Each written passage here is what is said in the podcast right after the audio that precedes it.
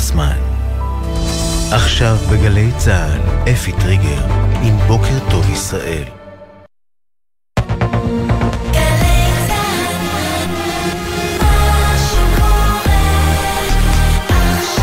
גלי צה"ל, שש בבוקר. בוקר טוב ישראל עם אפי טריגר.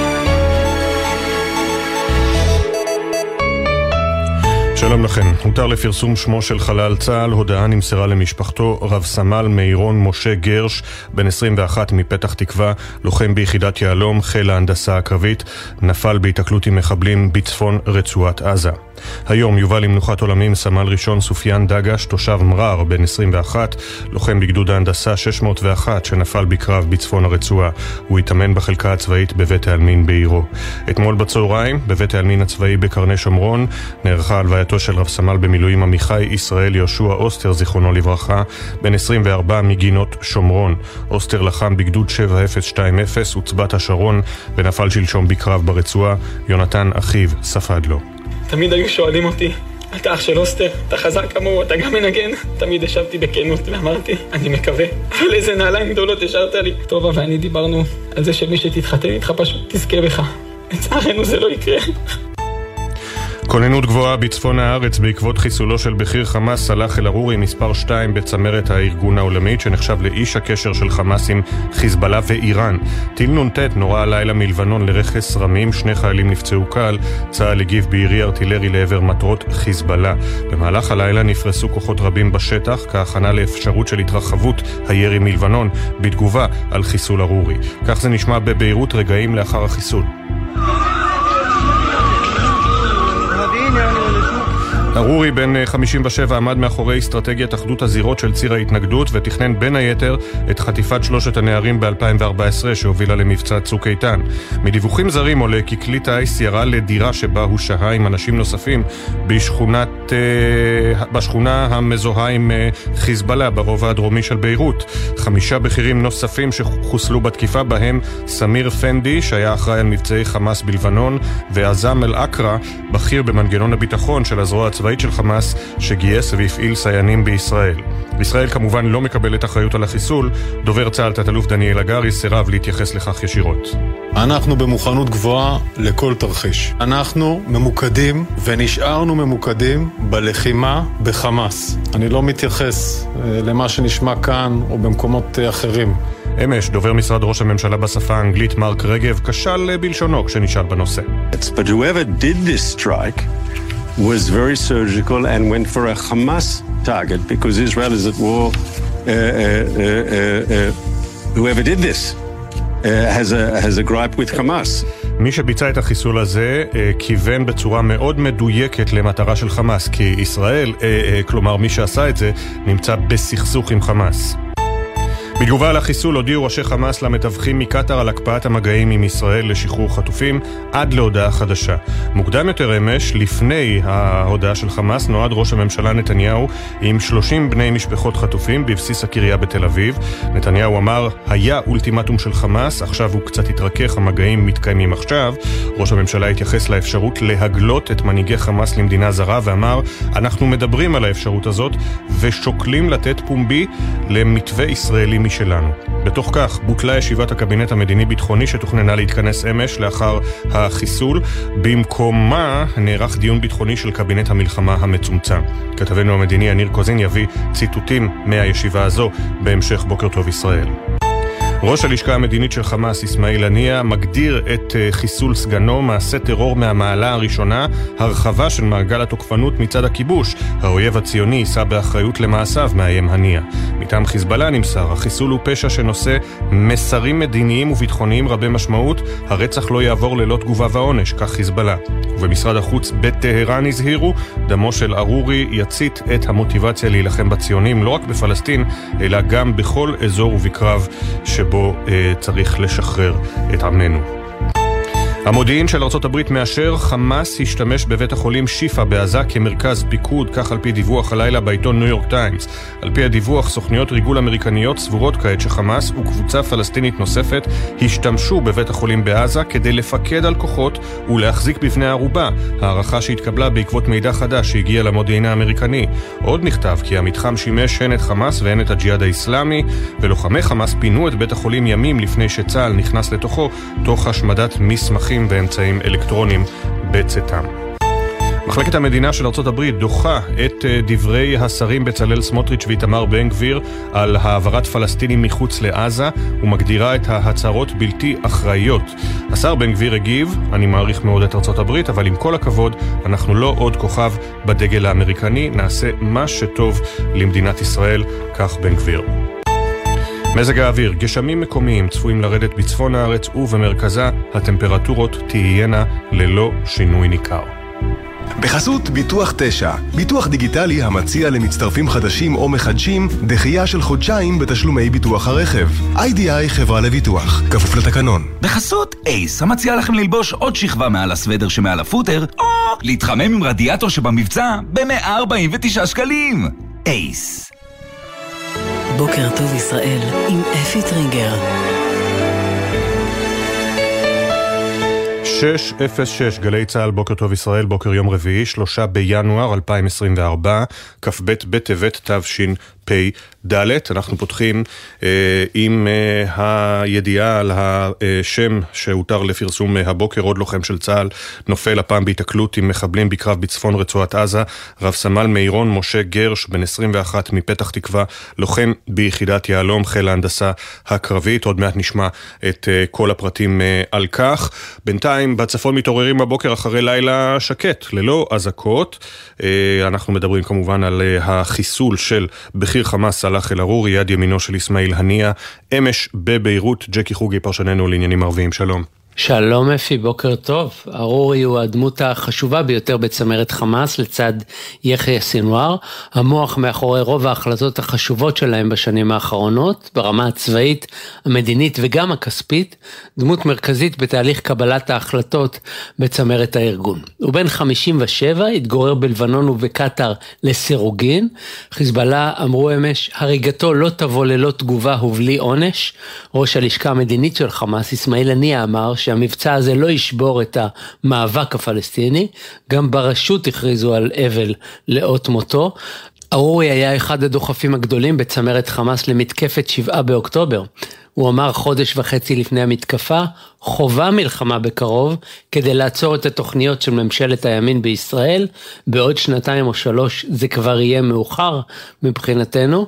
הוא גם התייחס לאפשרות שהוא ייהרג, ישראל איימה עליו מעת לעת, הנה ככה הוא אמר בהקשר הזה. أنا عمري ما توقعت أن أبلغ هذا العمر أصلا ليس هناك من شيء يهددنا به ثم إحنا الحمد لله ناس مؤمنين ونعتبر أنه الشهادة ولقاء الله هو الفوز العظيم الذي نتمنى أن تختم لنا به الحياة מעודי, הוא אמר, לא האמנתי שאני אגיע לגיל הזה, אין דבר שאפשר לאיים בו עלינו. נוסף על כך, אנחנו אנשים מאמינים, מות קדושים הוא פגישה עם אלוהים, זה הניצחון הגדול מבחינתנו, ככה אנחנו מקווים לסיים את החיים.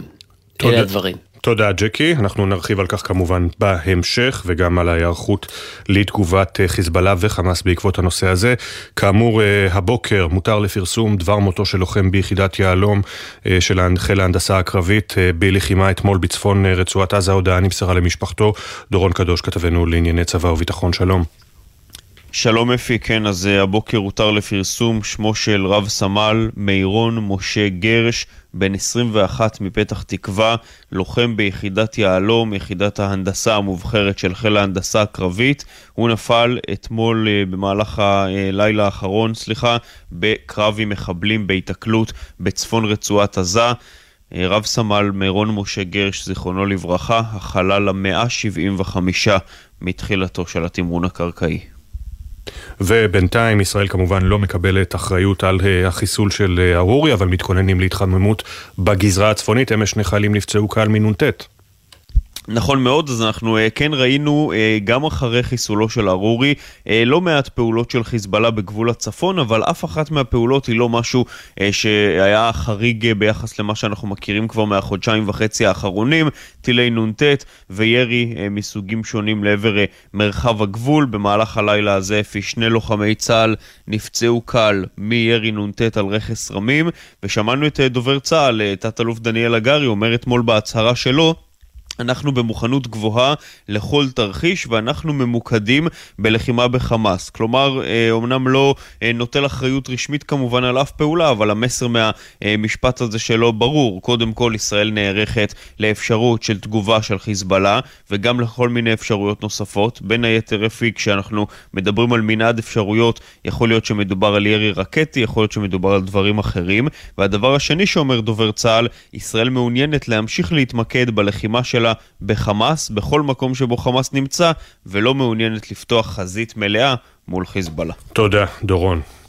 ההכנות להשמה אפשרית בצפון הגיעו כמובן גם אל הצמרת המדינית. אמש בוטל דיון הקבינט המדיני-ביטחוני המורחב, שאמור היה להיות על היום שאחרי. קבינט המלחמה המצומצם התכנס לדון בהתפתחויות בגבול לבנון וגם ברצועת אה, עזה. ראש הממשלה נתניהו נועד עם בני משפחות חטופים אה, רגע לפני שפורסם דבר החיסול של אל-ערורי בביירות. כתבנו המדיני יניר קוזין, שלום. שלום מפיקן, אז אתמול קבינט המלחמה הוא זה שהתכנס שעות ארוכות אל תוך הלילה ודן אה, כמובן בהתפתחויות ברצועת עזה, כמו גם ההיערכות של ישראל לאפשרות שחיזבאללה יתקוף את ישראל בעקבות החיסול של אל-ערורי. הדיון שהיה אמור להתקיים בקבינט המדיני-ביטחוני המורחב בנושא היום שאחרי אה, בעזה נדחה להיום, נראה אם יתקיים אכן היום. בנוסף לכך, נושא סוגיית החטופים.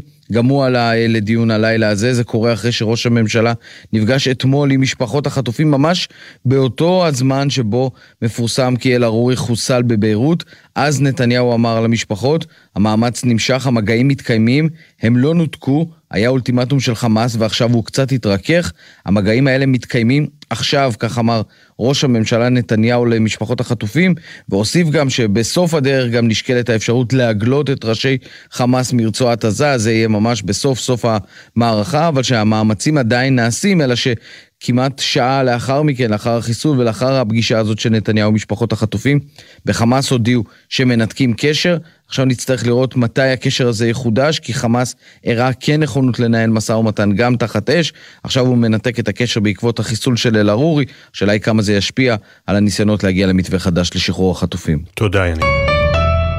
6 ו-12 דקות, בוקר טוב ישראל, אנחנו עם כותרות העיתונים, כאמור בהן לא אה, מופיע שמו של רב סמל מירון משה גרש, בן 21 מפתח תקווה, שנפל אתמול ברצועת עזה, השם מותר לפרסום בשעה 6. אה, בעיתונים, בכותרות הראשיות, כמובן החיסול, תמונות הדירה שבה סוכלו כנראה שבעה אנשי חמאס, בראשם סאלח אל-ערורי, סאלח אל-ערורי, כך צריך לומר את שמו, סגנו של הנייה נהרג בתקיפה בביירות, תגובת צה"ל ממוקדים בחמאס, כך הכותרת הראשית של הארץ, עמוס הראל כותב, ההתנגשות בביירות בחייו של סאלח אל-ערורי מבכירי חמאס היא הפעם הראשונה במלחמה שבה דווח כי ישראל מצליחה, כך נראה, לפגוע בחבר כה מרכזי בהנהגת הארגון. צבי בראל כותב פתח לגמישות, ספק אם איראן תניח לחיזבאללה לבצע פעולת תגמול רחבה נגד ישראל עבור מי שאינו בשר מבשרו של הארגון, באופן שעלול לרסק את האסטרטגיה שבה נקטה עד כה. דווקא חיסולו של אל-ערורי עשוי להאיץ את תהליך הפיוס בין חמאס לבין אש"ף. אה, כותב בראל, הפרשנות המלאה שלו ושל עמוס הראל בעמוד 4 ב"הארץ".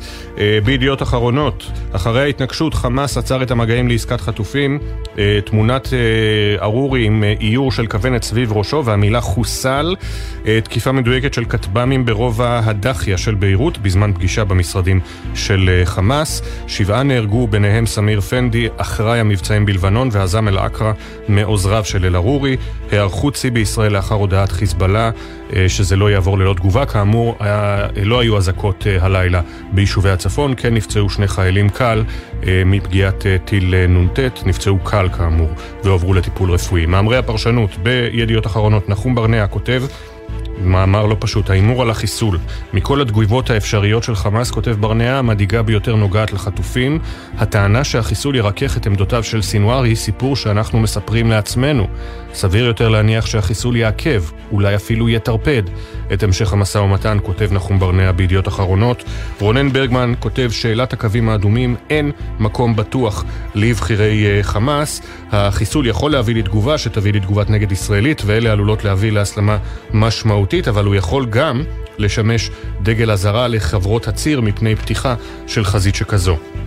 יוסי יהושע כותב על הדילמה של נסראללה, ובתוך עמוד 5 הכותרת של המאמר שלו היא מוטב מאוחר, ומגדיר זו המכה הקשה ביותר לחמאס מאז 2012, אז חוסל אחמד ג'אברי, רמטכ"ל חמאס בעזה במכת הפתיחה של מבצע עמוד ענן, ובעמוד 6 אבי יששכרוף כותב על הדילמה של נסראללה, זה צומת דרכים לא פשוט מבחינת מזכ"ל חיזבאללה, הוא כבר זכה לקיתונות של ביקורת מפלסטינים בעזה ובכירי חמאס, על כך שלא הטיל את כל כוחותיו לתוך המערכה נגד ישראל. אלה מאמרי הפרשנות בידיעות. עוד בשער ידיעות, כמובן גם בשער הארץ ובשער העיתונים האחרים, הפרידה מהאגדה.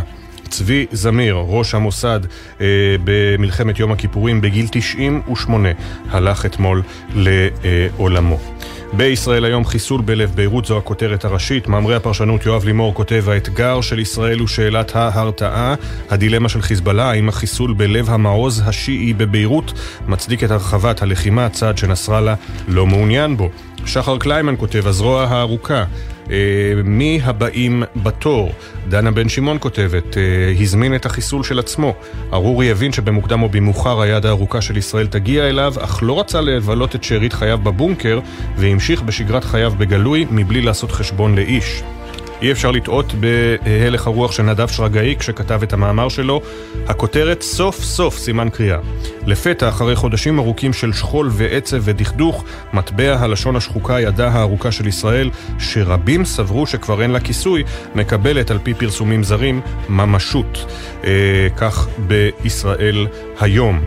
אוקיי, עכשיו אני אומר, אני רואה שבישראל היום אה, פרידה מצבי זמיר לא מופיעה בשער, וחבל אה, שכך. אה, בעמוד 22 בישראל היום יש כתבה עם אמן הגרפיטי בנצי ברופמן, שמנציח את המאבק לשחרור החטופים, הכותרת מברלין עד עמק יזרעאל. במעריב, חיסול בלב ביירות, 88 ימים לאחר הטבח בדרום, סגן מנהיג חמאס חוסל בלבנון, כוננות מוגברת בגבול הצפון. בן כספית כותב, מהלומה מדויקת. יעקב פרי כותב, לעג התרברב וחוסל. וטל לברם כותב, שלב האיפוק נגמר, ככה כותרת בשער, בעמוד 5 כבר הכותרת קצת יותר אה, מסויגת, איתות לחיזבאללה ששלב האיפוק נגמר? סימן שאלה. כך אה, המאמר של טל לברם. עוד במעריב, אה, תמונתו של סמל ראשון סופיאן דגש, זיכרונו לברכה, שיובא היום אה, למנוחת עולמים ונפל אתמול בעזה, אה, וגם כמובן מציינים את מותו של צבי זמיר, זיכרונו לברכה. בג'רוזלם אה, פוסט, הכותרת הראשית, החיסול של אה, סגן מנהיג חמאס אה, בתקיפה בביירות עם התמונה של סוכנות AFP שצילם אנואר עמרו בביירות של הדירה בבניין. Izz al-Din unit founder was key until death כך מפרשן נידאל אל-מוגרבי בג'רוזלם פוסט, הכוונה היא שהוא היה בתפקיד בכיר משמעותי מרכזי, פיקודי, ממש עד לרגע מותו. כלומר, לא מדובר בבכיר לשעבר, אלא באיש משמעותי במנגנון חמאס. מתחת לקיפול, גם בג'רוזלם פוסט, מוצאים מקום להכניס את דבר התפטרותה של נשיאת הרווארד, קלודין גיי, אחרי uh, העדות האנטיסמיטיזם טסטימוני, העדות על האנטישמיות. כמובן העילה הרשמית היא uh, סימנים גדולים מאוד לכך שהיא פשוט העתיקה מעבודות אקדמיות קודמות בעבודת הדוקטורט שלה. ביתד נאמן, אדריכל השבעה באוקטובר חוסל בלב ביירות, אה, ויש גם מכתב, תורה הקדושה התחנני בבקשה, מועצת גדולי התורה קוראת לאחינו בני ישראל, ובפרט לעמלי התורה ורבבות בני הישיבות ואברכי הכוללים אה, בכל אתר, לזעוק בתפילה בשוועה ותחינה לרפואתם השלמה של רבותינו הגדולים, מעתיקי השמועה ומנחילי תורה ויראתה בדור האחרון, רבי יהודה בן חיה אסתר עדס, רב, רבי ברוך בן צביה ויסבקר, לרפואה שלמה לשניהם, אמן. אנחנו בהמשך נחזור עם אה, כותרות נוספות מהעולם וגם כותרות עיתוני הכלכלה שכן הגיעו לשולחננו. בינתיים המשך הדיווחים שלנו.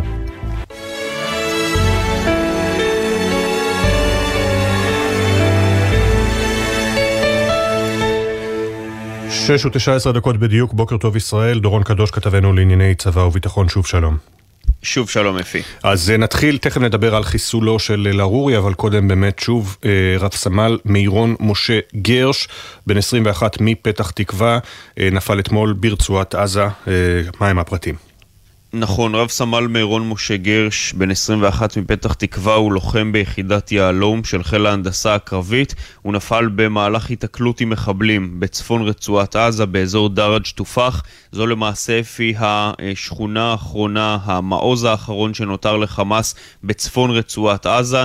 רק האזור הזה צה"ל עדיין לא השיג עליו שליטה מבצעית באזור צפון הרצועה. זה אמור לקרות במהלך הימים הקרובים, יש שמעריכים שעד סוף השבוע, ואז צה"ל יוכל להגיד שהוא אוחז ב- בכל השטח של צפון הרצועה באופן מלא.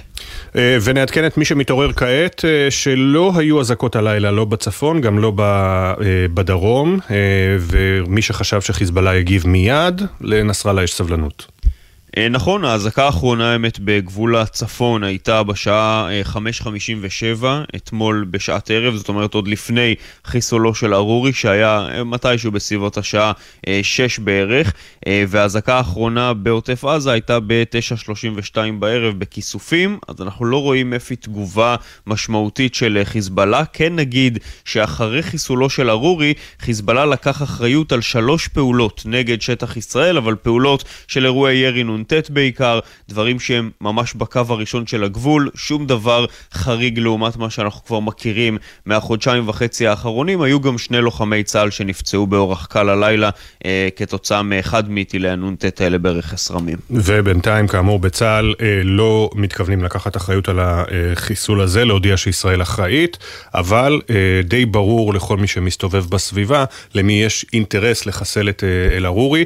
ממש בדחיה, ב, ב, במעוז של ביירות, הדחי הזה מונח מוכר לכל, לכל בוגרי מלחמת לבנון השנייה, בעצם הפירוש המילולי זה שכונה, השכונה של החיזבאללה בביירות.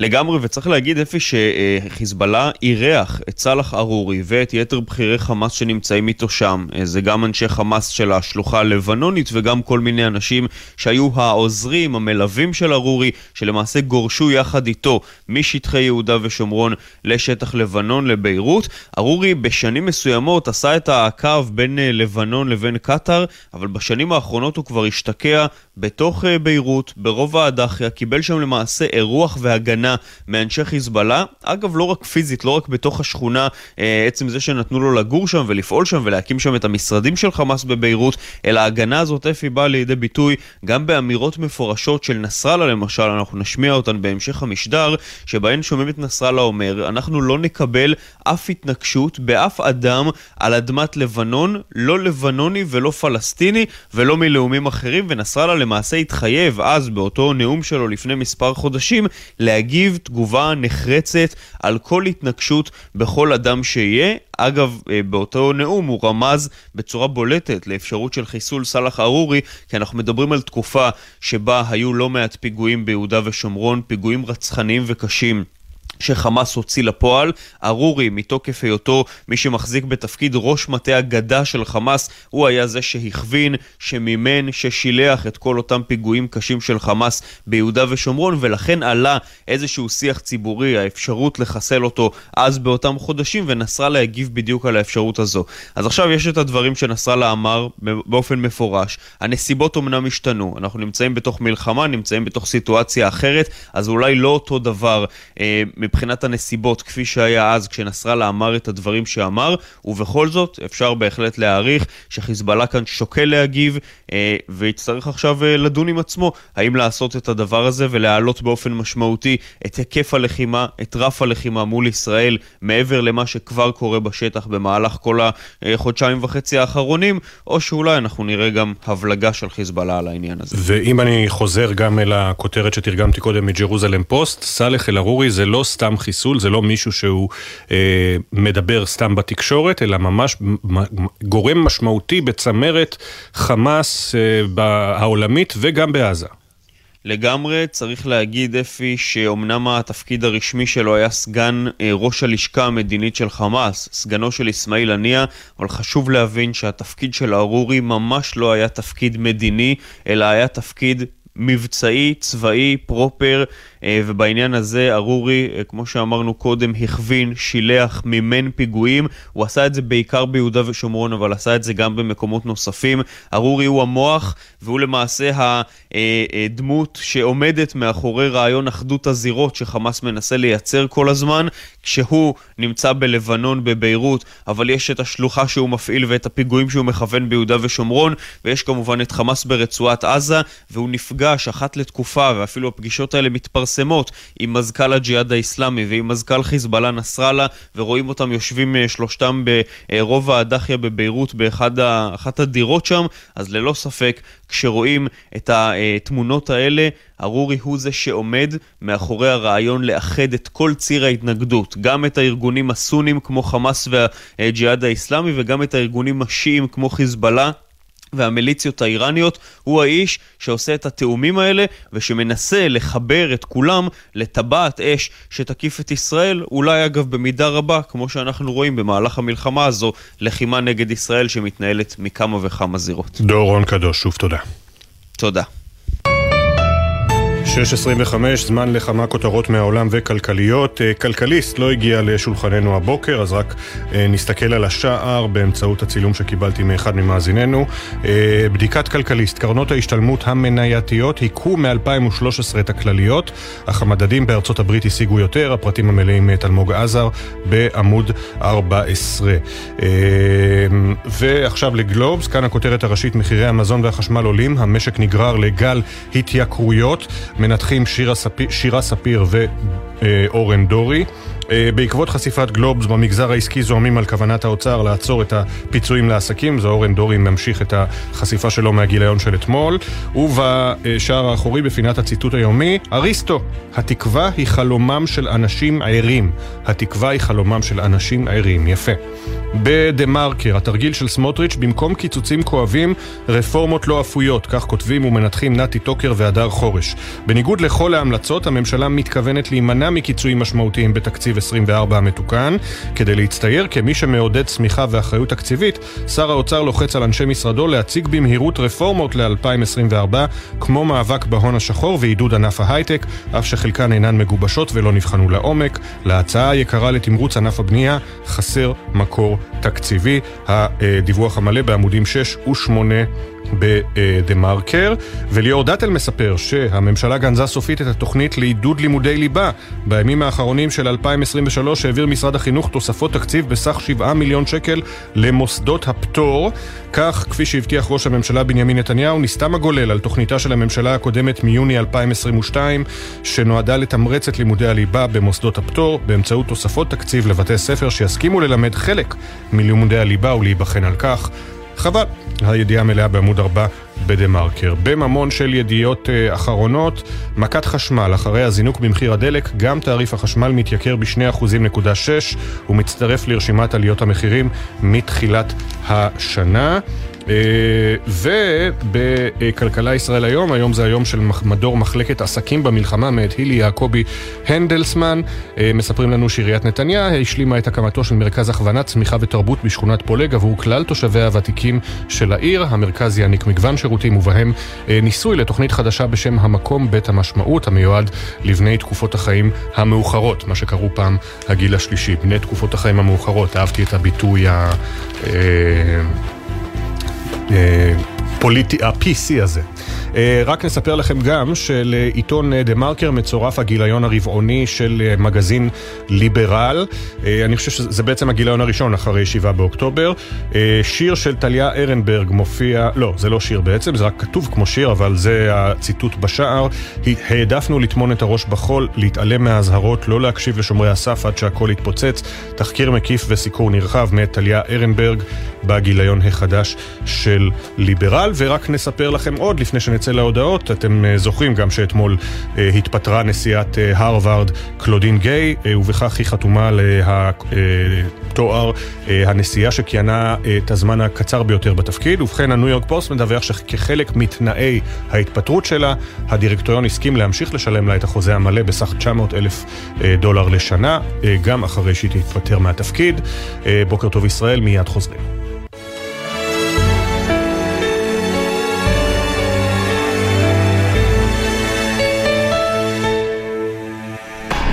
אתם מאזינים לגלי צה"ל. בימים כאלה אין דבר יותר מרגיע מקולה של אימא. גלי צה"ל מחבקת את האימהות במתכונת מיוחדת של קולה של אימא. כמו אהבה של אימא. בכל יום מראשון עד רביעי ב-11 בבוקר ובשישי ב-10 בבוקר עם ניידת השידור מבסיסים ברחבי הארץ.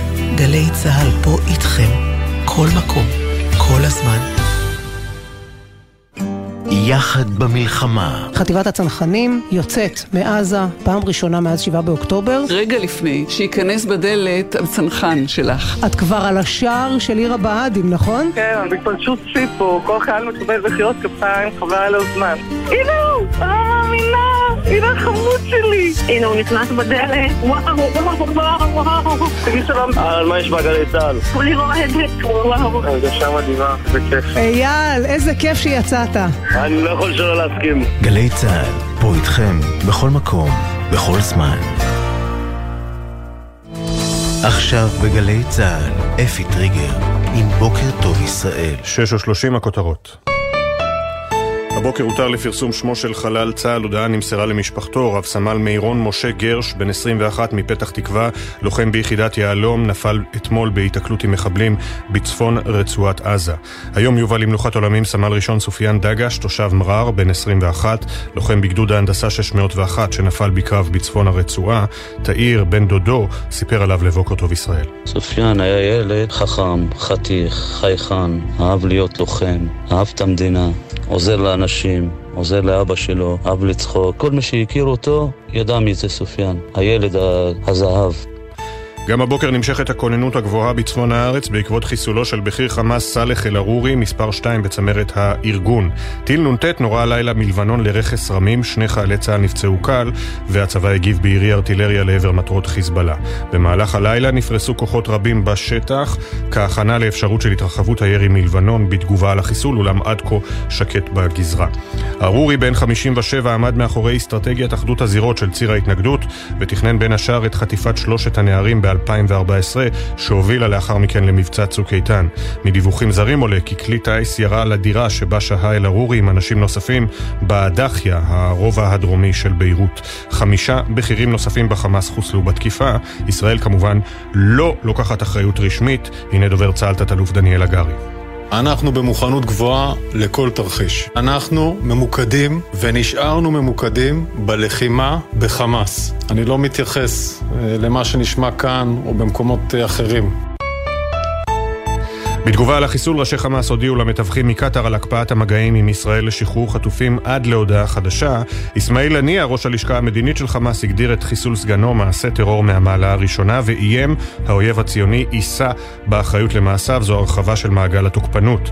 בתוך כך, בוטלה ישיבת הקבינט המדיני-ביטחוני שאמורה הייתה להתכנס אמש בנושא היום שאחרי המלחמה, ובמקומה כונס דיון של קבינט המלחמה המצומצם. כתבנו המדיני יניר קוזין יביא את הציטוטים משם. בהמשך בוקר טוב ישראל. עדכוני תנועה לנהגים מגלגלצ, כביש 6 דרום העמוס מבאקה עד מחלף אייל, כביש 60 עמוס ממעבר מיתר לכיוון צומת מיתרים, איילון דרום העמוס מחוף השרון עד שמריהו מזרח. מזג האוויר, גשמים מקומיים צפויים לרדת בצפון הארץ ובמרכזה, הטמפרטורות תהיינה ללא שינוי ניכר.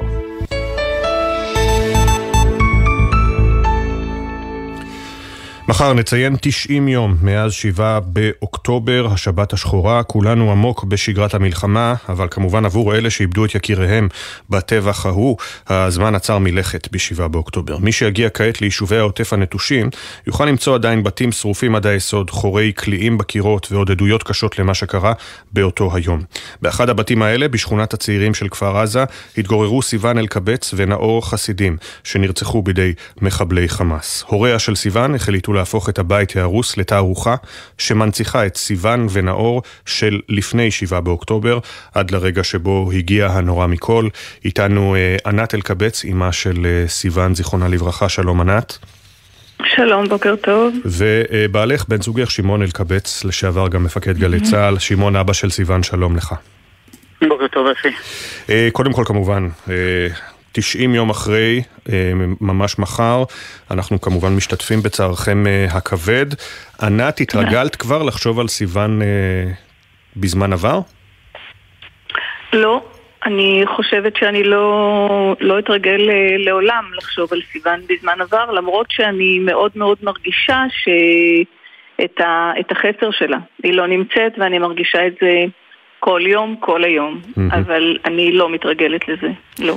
אה, שמעון אלקבץ, בשבעה סיפרת לאנשים שבאו אליכם, שמדברים איתכם על אה, כך שמתוך האבל, החור השחור הנורא הזה, אה, אפשר יהיה לקום באיזשהו יום, ואפשר יהיה גם לדאוג להנצחתה של סיוון ולהנצחת בן זוגה נאור שנרצח איתה. אתה כבר רואה קצת אור בחושך? אמ, האמת שלא. אנחנו... הרב שי פירון וככה גם הרב דוד לאו, הרב הראשי לישראל, דיברו איתנו על בור גדול ש... שנפער וכמה שננסה לכסות אותו לא נצליח וכנראה שהם באמת אה, ידעו על מה הם מדברים. אה, אבל לצד הבור הגדול הזה אנחנו מנסים אה, אה, להתעסק אה, ולעסוק אה, בעשייה ובשגרה ואני חושב שמה שענת עשתה, המיזם הזה של התערוכה, אגב, אפי, שתדע, זה לא משקף את התמונות שהיו אה, אה, לפני הטבח, אלא תמונות שהיו אחרי הטבח. זאת אומרת, ענתי צילמה, היא בטח ת- ת- תתאר ותספר, אבל היא פשוט הגיעה אה, ימים אחדים אחרי, ה, אחרי השבעה, ותעדה שם את, את, את, כל, את כל הדברים הנוראיים שהיו שם. אה, ובאמת אה, זה מה שמאפשר, אה, עכ- עכשיו אני כבר יכול להגיד אלפים רבים. זה לא, זה, זה, זה כל מי שמגיע לכפר עזה וכל מי שמגיע ליישובי העוטף מגיע לדור צעיר, ששם היה אחד ממעשי הטבח הגדולים ביותר והקשים ביותר. אה, ו- והם יכולים אה, להתרשם לא רק מהקירות האירועים, אלא גם מהזוועות אה, שהיו בדירה. מהמם. וענת, את רצית לחזור אחרי השבעה, אחרי שקמתם מהשבעה אל הבית של כן. סיוון. כן, כן, אני, אני הרגשתי שזה, ה, שזה מה שאני חייבת uh, לעשות כדי uh, לראות מה קרה שם, מה היה שם. הקשר עם סיוון uh, נותק לגמרי. Uh, ב- ה- ה- בעצם ההודעה האחרונה שסיוון כתבה לשמעון, לאבא שלה בוואטסאפ הייתה ב-11 ו-12 דקות, הודעה של בעצם שמורכבת מהרבה הודעות קצרות, אבא, תבטיח לי שכולכם בסדר, שגיא בסדר, שנועה בסדר, אנחנו מתחת למיטה, יורים לנו. אה, אה, הודעה ש, שהיום אנחנו מבינים, ש, שהבנו בעצם שהיא, שהיא פרידה. אה, וכן, ואני רק אני, שאני אני אסביר רק אה, לפני, למי שלא מכיר את הסיפור שלכם. כמעט כל המשפחה בבתים בכפר עזה, את ושמעון, אה, אה, הבן, הבת וגם סיוון עם נאור. כן, כן, אנחנו גרים כולנו בכפר עזה, אה, חוץ מנדב הבן הבכור שגר במבשרת, והיה גם הוא חלק לגמרי בלתי נפרד מה, מהיום הזה, מהשבת הזאת של השבעה באוקטובר, כי הוא היה, הוא נכנס לכל הקבוצות, הוא היה בקשר עם כל ה... פשוט היה בתוך הדבר הזה, וגם היה בטוח בכל השעות הנוראיות האלה שכולנו נמות. אה, וכן, אני אחרי שקמנו מהשבעה, שזה היה בעצם אחרי שבועיים, כי, כי לקח זמן לזהות את הגופות, אה, חזרתי לבית, הגעתי לבית בעצם, ו, ו, ופשוט אה, תיעדתי, צילמתי תמונות, סרטונים. אה, ממש לא חשבתי על תערוכה, אה, לא, לא, לא הייתה לי שום כוונה כזאת, אה, אבל כשהגיעו מזק"א וניקו את, ה, את, ה, את, ה, את מה שאני הייתי עדה לו כשהגעתי, ממש הרגשתי צורך להחזיר את, ה, את, את הדברים לתוך הבית כדי שיראו גם את זה, כי אפשר, אפשר להסתפק במר, במראה של הקירות המחוררים ה, ה, של הבית ההרוס לגמרי, אבל אני חושבת שה, שה, שמה שהיה ונוקה, וטוב שנוקה, אה, נותן את ה... את, את, את, פשוט משלים את, ה, את המראה של, ה, של הזוועות שהיו שם אה, באיזשהו אופן. כן, זה חסר את ה... את, ה, את הריח הנורא, את ה... זה, זה היה הרבה הרבה הרבה יותר קשה. אבל אני מבינה שזה קשה גם היום מהתגובות של אנשים שבאים ויוצאים משם ו, ופשוט אה, אה, יכולים להיות אה, קצת קצת אה, שותפים או לראות או להרגיש את, אה, את מה שקרה. כי כמו שאת אומרת, בעצם היה, הייתה עבודת ניקיון, אבל אי אפשר לנקות את חורי הקליעים. אי אפשר. שמגיעים לתקרה, אני רואה פה את התמונה, ממש לגמרי, בתקרה, הכל, על כל הקירות. אתה יודע, זה, זה, זה, אני חושבת, אני חושבת שאין שטח של, אין ריבוע של, של, של עשרה על עשרה סנטימטר בבית שהוא לא ירוי, והוא הוא פשוט, אה, אני חושבת ש, ש, שהרבה סוגים של, אה, של כלי נשק אה, היו שם בתוך, ה, בתוך רק הבית כדי ל- הקטן לחדד. את זה, אפי, בעצם הייתה לחימה בכפר עזה עד יום שלישי. החמאס פשוט אה, כבש את, אה, את הקיבוץ והייתה שם לחימה אה, משבת בבוקר ועד יום שלישי. עוד היו חילופי אש כאלה ואחרים גם ביום רביעי. זאת אומרת, ש- והבית של סיוון ובכלל נקודת הדור הצעיר הייתה המקום עם הקרבות הקשים ביותר, היו שם יחידות גם של דובדבן וגם של הסיירת מטכ"ל וגם של צנחנים ושם התחוללו הקרבות הקשים ביותר אה, והבית אה, של סיוון, שסיוון ונאור היו בו, אה, זה בית ש... ש... שהתחוללה בו אש תופת.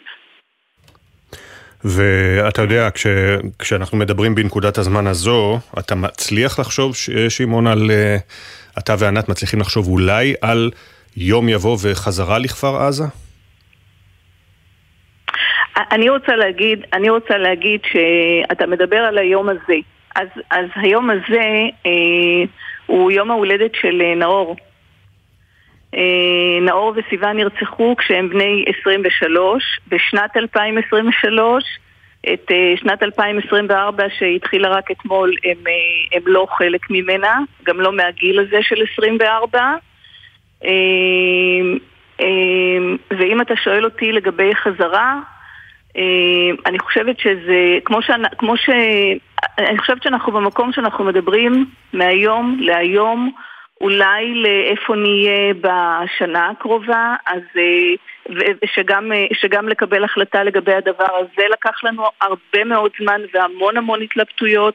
המשפחה שלנו ד- ככה די אה, התפצלה, כל אחד מאיתנו עכשיו גר במקום לגמרי אחר בארץ. אה, אז לגבי חזרה זה נראה לי איזה משהו שבגדול אנחנו מאוד אוהבים את הקיבוץ, אה, כל רגע בקיבוץ עד השבעה באוקטובר היה פשוט גן עדן, ממש, לא פחות מזה. כן, וסיפרתם לנו, ס- שמעון, סיפרת לנו כשבאנו לנחם אתכם בשבעה, שהייתה רשימת המתנה ארוכה מאוד לה- להרחבה של כפר עזה. כל הזמן, חלק, אה, חלק, אה, חלק אה, לא קטן מה, מהצעירים בקיבוץ ש, שעברה שנה כמעט עד שהם אה, עברו מיונים בוועדות, הם אה, אה, לצערי חלקם נרצחו, כולל שניים שהיו בכיתת הכוננות, גם נדב וגם אבי. כן, כן, לא... אז uh, עכשיו יש את, את התערוכה בבית uh, ההרוס של uh, סיוון ונאור. Uh, איך מגיעים? מתי uh, צריך לתאם מראש?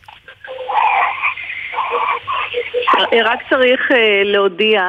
ל- כן, להודיע ולתאם איתנו שרוצים לבוא, כי ואנחנו אה, נדרשים, אה, מישהו מאיתנו להיות וללוות את האנשים אה, פנימה לתוך הבית, לתערוכה, ואנחנו עושים את זה. אנחנו נמצאים הרבה בכפר עזה, כמעט כל יום, וכן, ואנחנו עושים את זה, אנחנו חושבים שזה מאוד מאוד חשוב שהבית יהיה פתוח, יישאר פתוח. שאנשים יבואו ויראו ויתרשמו ויפיצו ויצלמו ו, ו, ושפשוט אה, כל העולם יראה וידע מה, על, על הזוועות האלה שהיו ב-7 באוקטובר ב, ב, בעוטף. כן. שמעון, משפט אחד שלך לא יצא לי מהראש מאז uh, uh, השבוע הראשון של המלחמה. Uh, שמעת גם אנשים שבאו uh, אליכם וגם שמעת בטלוויזיה אחרי זה uh, פרשנים שאומרים שאי אפשר לחסל את חמאס כי חמאס זה רעיון ואמרת כן אבל רעיון לא רצח את הבת שלי ואת בן זוגה ועוד 1,200 איש ב-7 באוקטובר.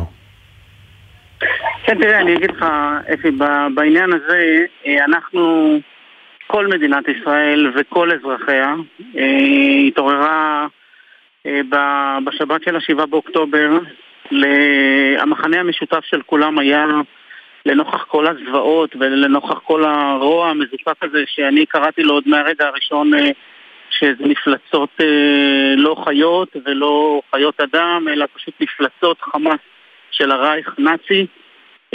עוד בשבעה הגדרתי את המעשה שלהם כמעשה נאצי,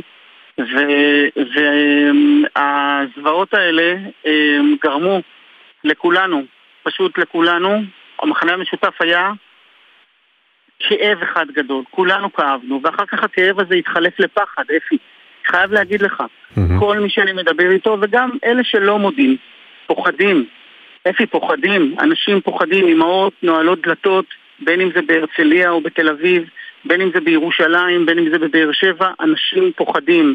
וכמו שיש את המשפט שקט יענה בשקט, צריך שפחד יענה בפחד. אנחנו פוחדים במדינה שבה יש צבא, שבה יש מדינה, שבה יש אה, דגל, שבה יש אה, אה, אה, יכולת וכוח מגן, לא כמו שהיה בקישנה ולא כמו שהיה במאורות תרפ"ט ולא כמו שהיה בשואה.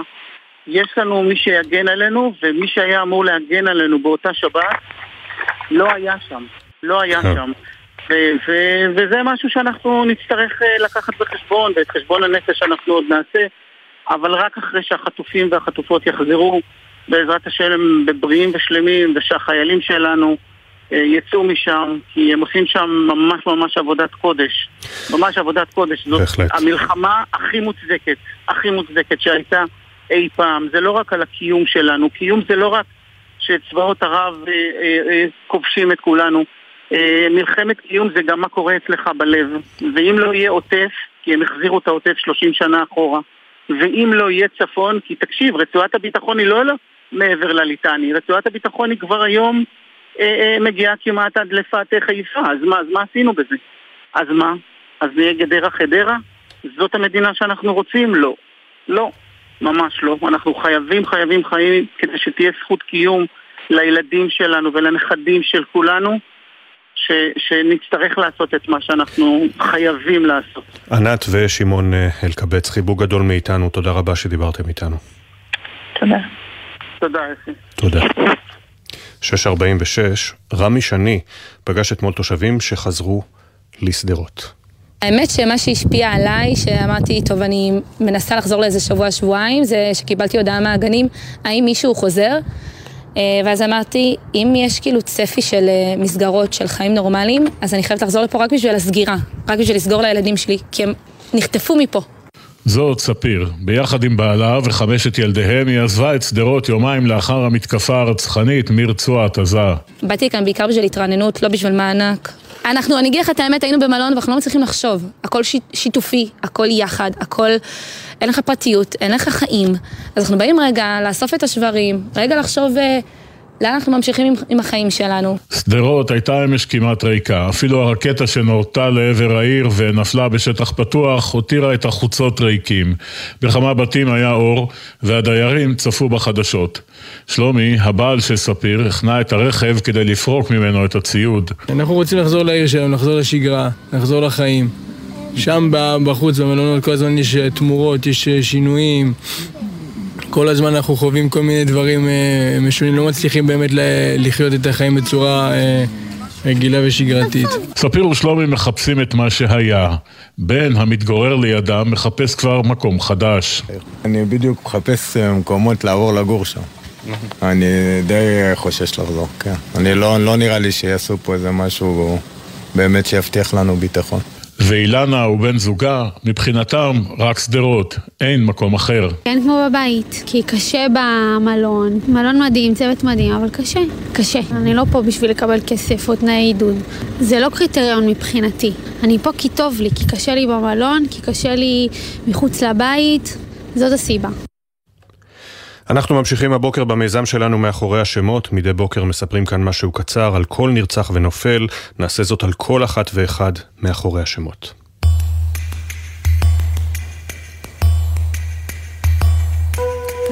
מיכאל מורזחנוב, בן 69 מנתיבות, נרצח בשבת השחורה בדרכו לעבודה. מיכאל החל ללמוד רפואה כבר בגיל 15, ומאז בנה את חייו בשתי ידיים. תרתי משמע, כתב, אפילו שיחק פינג פונג במקביל, ביד ימין וביד שמאל. זוהר מאירי, בן 55, נרצח בשבת השחורה בשדרות. בסופי השבוע לא יכולתם לתפוס את זוהר בלי חכה ביד, בחוף סיקים או בכנרת, ותמיד, תמיד, עם מוזיקה יוונית ברקע. אליצור צוריאל חג'בי, בן 60, נרצח בשבת השחורה בביתו במושב יכיני. ליבו של אליצור היה שייך לילדיו, זוג תאומים, שלהם לא הפסיק להזכיר, במשפחה תמיד נמצאים אחד בשביל השני, וכמובן שהוא מחכה לי נכדים. סמל רני תמיר, בן 20, מגני עם, לוחם בגדוד 50 בחטיבת הנחל, נפל בקרבות בצפון הרצועה. רני, מספרים, נולד לדור הלא נכון. עם ספר של א' ד' גורדון ביד אחת ומעדר בשנייה, לא היה מאושר ממנו כשרבץ על גדות הירקון או עבד את האדמה, וחבריו מספרים שפשוט נועד לייבש ביצות. את המנטליות החלוצית הצליח לשבור רק הפחד מדובים ומפרות שנגסו פעם אחת במזרן השטח שלו. לפני שנכנס לרצועה ביקש רני שאם ייפול, לא יערכו מרוץ לזכרו, אלא ינציחו אותו עם שנת צהריים טובה. אבי אברהם חתואל, בן 52, נרצח בשבת השחורה בחצר ביתו באופקים. אבי, אוהד מושבע של מכבי חיפה, כבר תכנן את חתונת הכסף עם רעייתו שוש. הוא גם ידע לתקן תוך שניות כל תקלה. האחיות נדיה ספרבצ'יקוב ונטליה טומייב מנתיבות נרצחו בשבת השחורה באוטובוס הגמלאים בדרכן לטיול בים המלח. עבור נדיה בת ה-74 הגיל באמת היה רק מספר. היא שלחה לנכדיה סרטוני טיק טוק ב-4 בבוקר, הסתובבה עם הציפורניים הכי מוגזמות ואף פעם לא ויתרה על קישוטים מנצנצים. נטליה בת ה-72 שגרה קומה אחת מעליה הכינה ארוחות שלא היו מביישות אף מסעדת שף. השמות הפנים. הסיפורים המלאים יעלו בהמשך לרשתות החברתיות של גלי צה"ל. אנחנו מזכירים בני משפחה וחברים יכולים לשלוח לנו סיפורים ותמונות ומוזמנים לעשות זאת בכתובת המייל זיכרון שטרודל glz.co.il, זיכרון עם K. תודה לכתבינו תמר שונמי, שירה שפי ואילי זילברברג שהביאו את הסיפורים לשידור.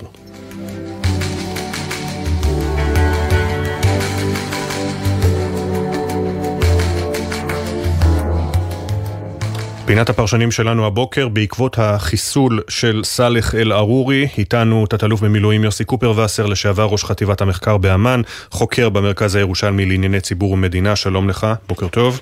בוקר, בוקר טוב. ואלוף משנה במילואים טליה לנקרי, לשעבר בכירה במל"ל, שלום לך, בוקר טוב. בוקר טוב אפי, בוקר טוב יוסי. בניירות העמדה של המל"ל, אה, אלוף משנה במילואים אה, לנקרי, אה, סאלח אל-ערורי מוגדר כיעד אסטרטגי? אז זה לא רק, ב, אה, זה פחות uh, במל"ל, אבל כן, לשאלתך uh, כן. אחד שמענו את זה גם לאחרונה, לפני מספר חודשים בהקשר הטרור ביהודה ושומרון, בוודאי בלחימה הנוכחית, אבל בוודאי סאלח חרורי הוא אחד מהמבוקשים מזה זמן, כמי שמוביל באופן אקטיבי את הטרור, את המוטיבציה לטרור ביהודה ושומרון, נמצא בלבנון, גם, ה, גם החלק הפלסטיני בלבנון מושפע, מ, מושפע גם ממנו ו, ואנחנו גם ראינו ירי לא מעט פעמים באירועים כאלה או אחרים של הסלמה מתוך לבנון, כך שסאלח חרורי הוא אחד מהמנהיגים, והנה אנחנו רואים פה את אחד מההישגים הברורים מאוד של המערכה, שאומר פירוק החמאס מיכולותיו מיכולותיו הצבאיות והמדיניות. כמובן. אחד מסיפורי הנגז הזה.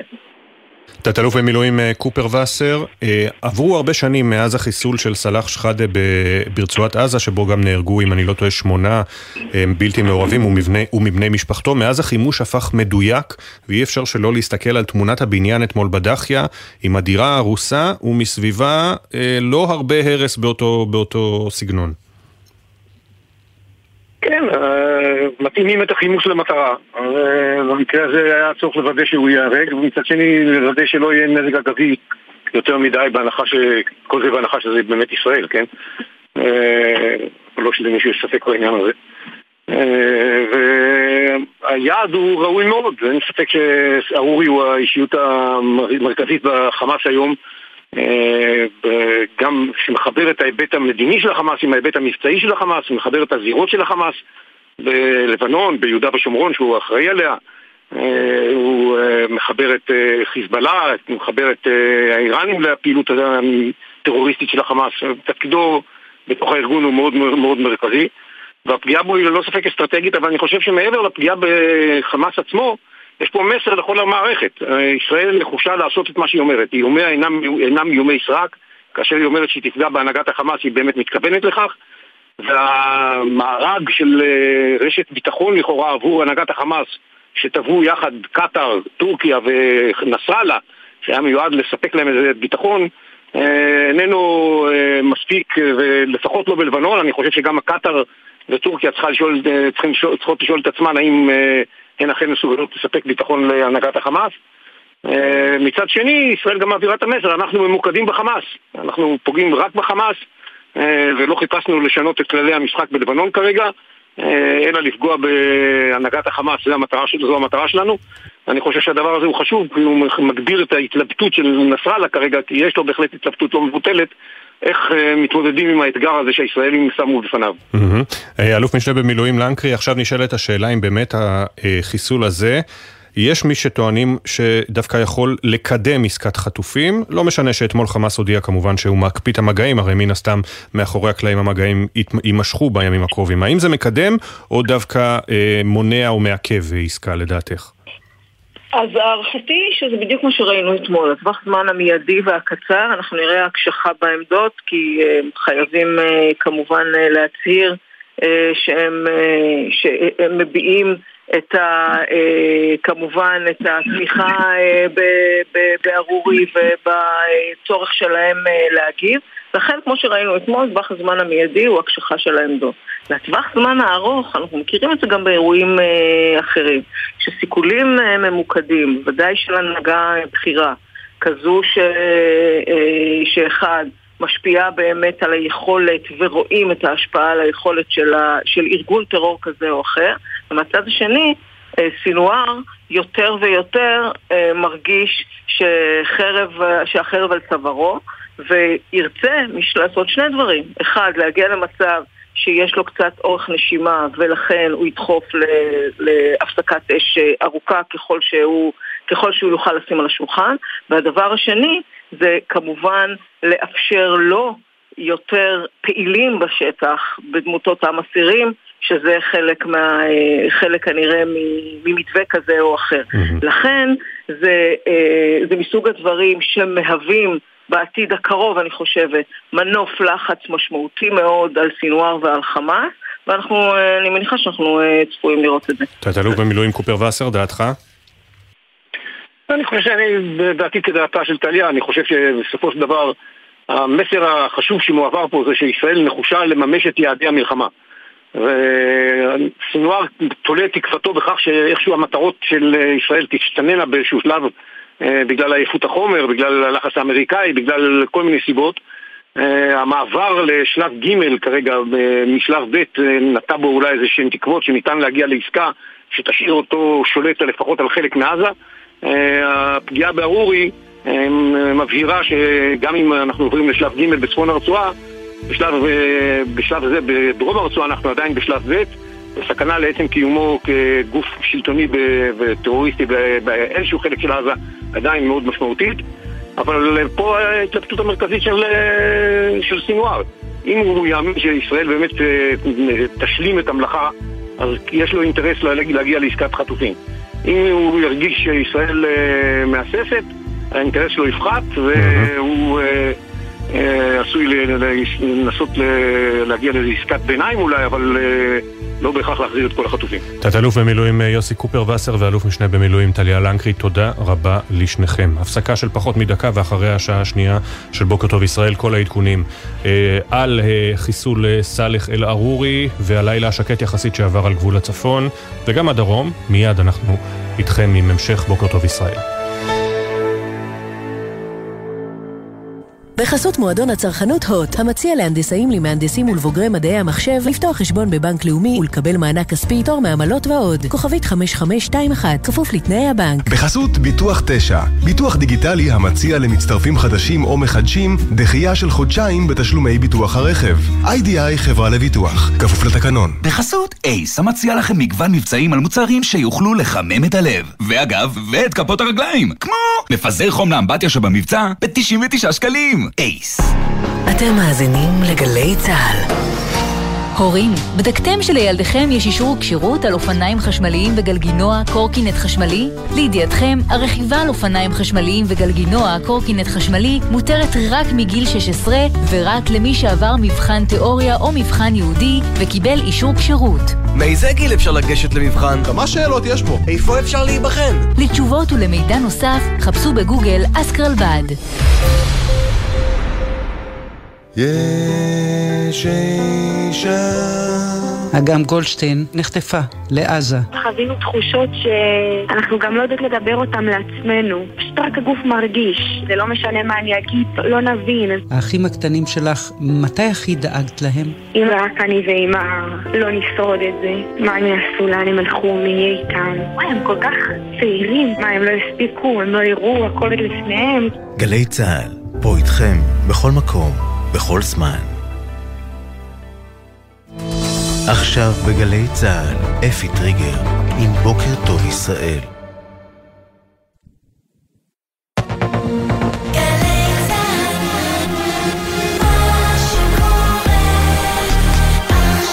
שבע בגלי צה"ל מספר 2 בחמאס חוסל בלב ביירות, ישראל לא מקבלת אחריות. אנחנו במוכנות גבוהה, אני לא מתייחס אה, למה שנשמע כאן או במקומות אה, אחרים. כוננות גבוהה בגבול הצפון, אחרי לילה שקט, נהיה עם האלוף במילואים תמיר היימן. יניר קוזין יביא את הפרטים מקבינט המלחמה אמש. משפחות מתוחות עד הקצה, חמאס הודיע על הקפאת המשא ומתן על עסקת שחרור חטופים. נדבר עם הגר ברודאץ' ששוחררה משבי חמאס ומחכה לשכניה שעדיין בעזה. מתגייסים למאמץ, גורמים בצה"ל מאוכזבים ממספר המתגייסים החרדים למסלולי לוחמה במחזור הגיוס הראשון שאחרי פרוץ המלחמה, יואל עברים יביא את הנתונים המלאים. אישה שלא בורחת מבשורה. תמיד אמרנו שנצטרך להודיע תחת אש, אבל לא הבנו מה העוצמה של האש שנפגוש. הקצינה שתכללה את מסירת שמות הנופלים בדרום למשפחותיהם, גילתה שעליה לשלוח את הצוות שיבשר לקרובי משפחתה על מות בנם. אני רואה את הצילום, ואז אני קופצת, ואני אומרת, תביאו לי בבקשה לראות את שמות ההורים. מאיה יהלום תביא את סיפורה. בוקר טוב ישראל. בוקר טוב ישראל עם אפי טריגר. שלום לכם. הבוקר הותר לפרסום שמו של חלל צה"ל, הודעה נמסרה למשפחתו. רב סמל מירון משה גרש, בן 21 מפתח תקווה, לוחם ביחידת יהלום, נפל אתמול בהיתקלות עם מחבלים בצפון רצועת עזה. הלווייתו תיארך בהמשך היום בבית העלמין סגולה בפתח תקווה.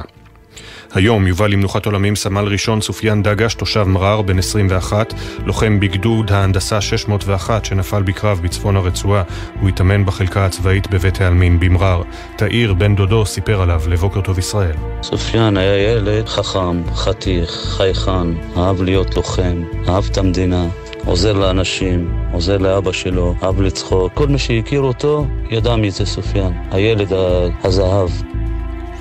כוננות גבוהה הבוקר בצפון הארץ בעקבות חיסולו של בכיר חמאס סאלח אל-ערורי, מספר 2 בצמרת הארגון. טיל נ"ט נורה הלילה מלבנון לרכס רמים, שני חיילים נפצעו קל, צה"ל הגיב בירי ארטילרי לעבר מטרות חיזבאללה.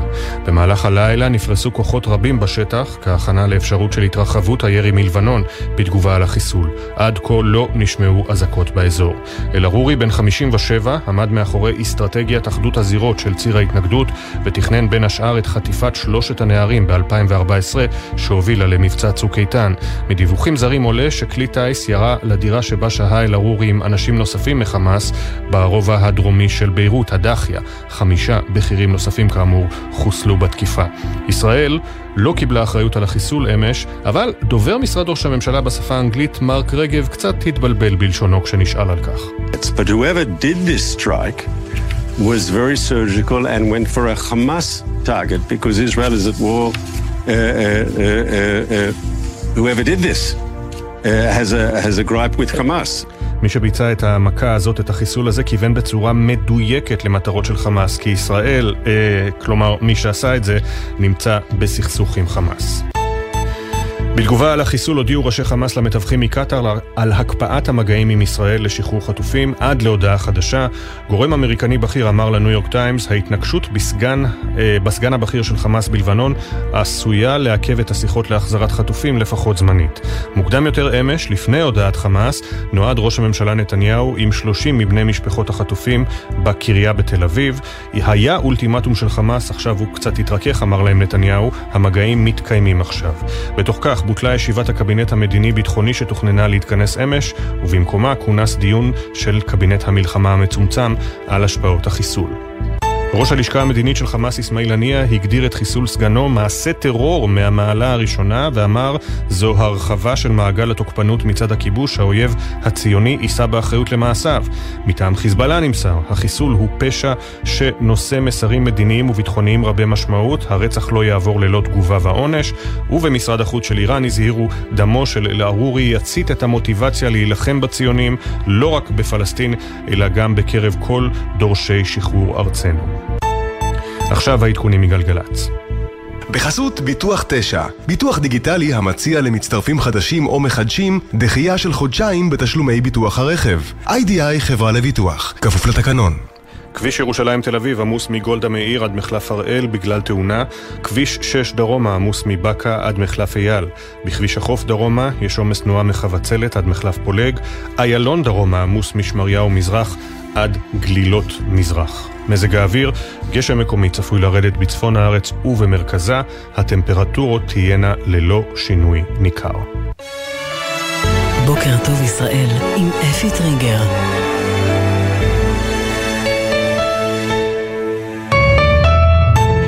חמש דקות וחצי אחרי השעה שבע, בוקר טוב ישראל, בלבנון, בקטאר, בטורקיה, ככל שמתקדמים ימי המלחמה אנחנו שומעים עוד ועוד עדויות על בכירי חמאס שמנהלים אותה מתחילתה בשלט רחוק. גם האיומים של ישראל ושותפותיה במערב שמאותתים אתם על הכוונת לא שינו כנראה משהו במהלך המלחמה, לפחות באופן גלוי.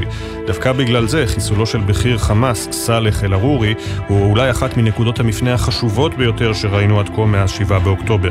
ישראל כמובן לא מקבלת אחריות על הביצוע, אבל החיסול של אל-ערורי הוא פגיעה באבי העורקים של ארגוני הטרור המנהלים את המלחמה מאז השבת השחורה. האיש שהיה החוט המקשר בין איראן, חיזבאללה וחמאס. מה שבטוח, כדי לראות את ההשפעות האמיתיות של המהלך הזה, נצטרך להמתין. עד אז, סיכום היממה החולפת בקולות.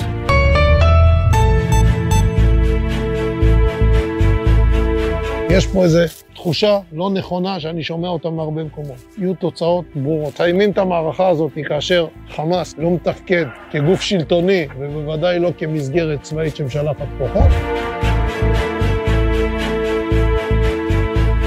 בבית חולים בו אני עובד אני קופץ קצת כל פעם שאני שומע מסוק נוחת אומר לעצמי אם זה היה בן שלי הייתי יודע נכון אתמול ללא רעש מסוק נקראתי לפגוש שני חיילים שבישרו את הבשורה ששינתה את חיי. אני לא רואה את חיזבאללה מתנדב אה, לנוע מצפון לליטני, וכדאי שכולנו, דרג מדיני וגם הציבור, יהיה ערוך לאירוע מורכב, קשה. ארורי, בן 57, נחשב לאיש הקשר של חמאס עם איראן וחיזבאללה. בעקבות הריגתו הודיעו ראשי חמאס למתווכים כי הם מקפיאים את המשא ומתן עם ישראל עד להודעה חדשה. אנחנו במוכנות גבוהה לכל תרחיש. אנחנו ממוקדים ונשארנו ממוקדים בלחימה בחמאס. אני לא מתייחס אה, למה שנשמע כאן או במקומות אה, אחרים.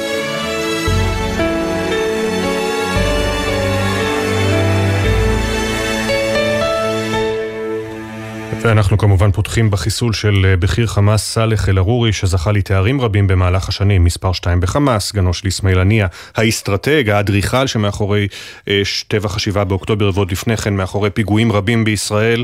איתו מתו עוד חמישה אנשי חמאס, פרשננו לענייני ערבים ג'קי חוגי, אפשר כבר לומר בוודאות שלפחות חלקם, מלבד ערורי, הם פעילי חמאס מוכרים. שלום ג'קי. כן, פחות מוכרים, אבל בהחלט אנשי הזרוע הצבאית, אולי אה, חשובים. סאלח אל-ערורי חי על זמן שאול, הוא ידע את זה כמו שתשמע בעוד כמה דקות. אה, החמישה, כאמור, כולם אנשי הזרוע הצבאית של חמאס, שניים מהם פלסטינים מלבנון. חמאס הודיעו מיד אמש שהם מקפיאים את המשא ומתן על הפסקת אש ברצועה. למרות זאת, יש להם מה להרוויח במגעים האלה, וסביר שהם ישובו אליהם בקרוב. ממשלת לבנון הגישה תלונה לאו"ם, וחיזבאללה מצידו מאיים להגיב ולהעניש את ישראל. ארורי, כמו שאמרת בפתיחה, היה בן 57, אחד הפלסטינים המתוחכמים שעמדו אי פעם מול ישראל, ידע עברית, וזה עזר לו מאוד לנתח אותנו אה, כמו שצריך. מבחינת הדרג, כמוהו כמו עימאד מורניה, בכיר חיזבאללה שישראל הרגה בביירות לפני 16 שנה. שתי שאלות שצריך לשאול הבוקר, האם החיסול ישפיע על החטופים, ועד כמה הוא מועיל עתידית, למרות ההצלחה הצבאית המלוטשת, ישראל לפעמים שילמה מחירים כבדים. כבדים אחרי מבצעים בדרג הזה. אפי. תודה, ג'קי. ודורון קדוש, כתבנו לענייני צבא וביטחון, אה, ציר ההתנגדות אה, מאיים שהאירוע לא יעבור ללא תגובה הולמת, הכוננות בצפון הוגברה. איך נראית כרגע התכונה בגזרה? נכון, אפי, אז צריך להגיד קודם כל שהעניין הזה מגיע בזמן שהכוננות בצפון היא כבר גבוהה, אולי אפילו הגבוהה ביותר. זאת אומרת, מבחינת התזמון שבו ישראל בחרה לבצע את החיסול הזה, אפשר במידה רבה להגיד שזה חיסול שמתבצע בזמנים שנוחים לישראל, כי ממילא יש כוננות מאוד גבוהה בצפון, הרבה מאוד כוחות שנמצאים שם, מוכנות גבוהה גבוהה לפעולה של חיזבאללה, שהייתה גם לפני חיסולו של ארורי ונשארת, ואולי אפילו יותר מכך גם אחרי החיסול. אה, ישראל כמובן וגם צה"ל לא נוטלים אחריות רשמית על האירוע, אבל דובר צה"ל, תת-אלוף דניאל הגרי, אמר אתמול אה, בהצהרה שלו את הדברים הבאים: אנחנו במוכנות גבוהה לכל תרחיש, אבל אנחנו ממוקדים בלחימה בחמאס, כלומר ישראל לא נוטלת אחריות, אבל היא כן מבקשת להעביר מסר. והמסר הזה מכוון כמובן קודם כל לחיזבאללה, לאוזנו של חסן נסראללה, כשישראל אומרת לו אנחנו מעוניינים להמשיך להילחם בחמאס כפי שנלחמנו עד עכשיו, אם זה בעזה, אם זה ביהודה ושומרון ואם זה בבחירי חמאס שנמצאים במקומות אחרים. כלומר ישראל מבקשת אה, מחיזבאללה לא לפתוח שם את הזירה הזו, את החזית הזו. ראינו במהלך השעות האחרונות, בערך 12 שעות שעברו מאז חיסולו של ארורי, שאנחנו לא רואים איזושהי תגובה משמעותית של חיזבאללה, כמובן ממשיכים להיערך לכל תרחיש. כמובן, תודה דורון. תודה. בשלב הזה. קבינט המלחמה המצומצם התכנס, התכנס אמש אה, כדי לדון בהשלכות החיסול, זה אחרי שבוטלה קבינט, פגישת קבינט המדיני, המדיני הביטחוני המורחב, שנועדה לעסוק ביום שאחרי המלחמה. כמובן, מהדיונים אה, בקבינט המלחמה המצומצם עולה שחיסול אל-ערורי אה, עשוי לקדם בעתיד הלא רחוק הגעה לעסקה חדשה עם חמאס, על אף ההצהרות שלהם שהם מקפיאים את המגעים.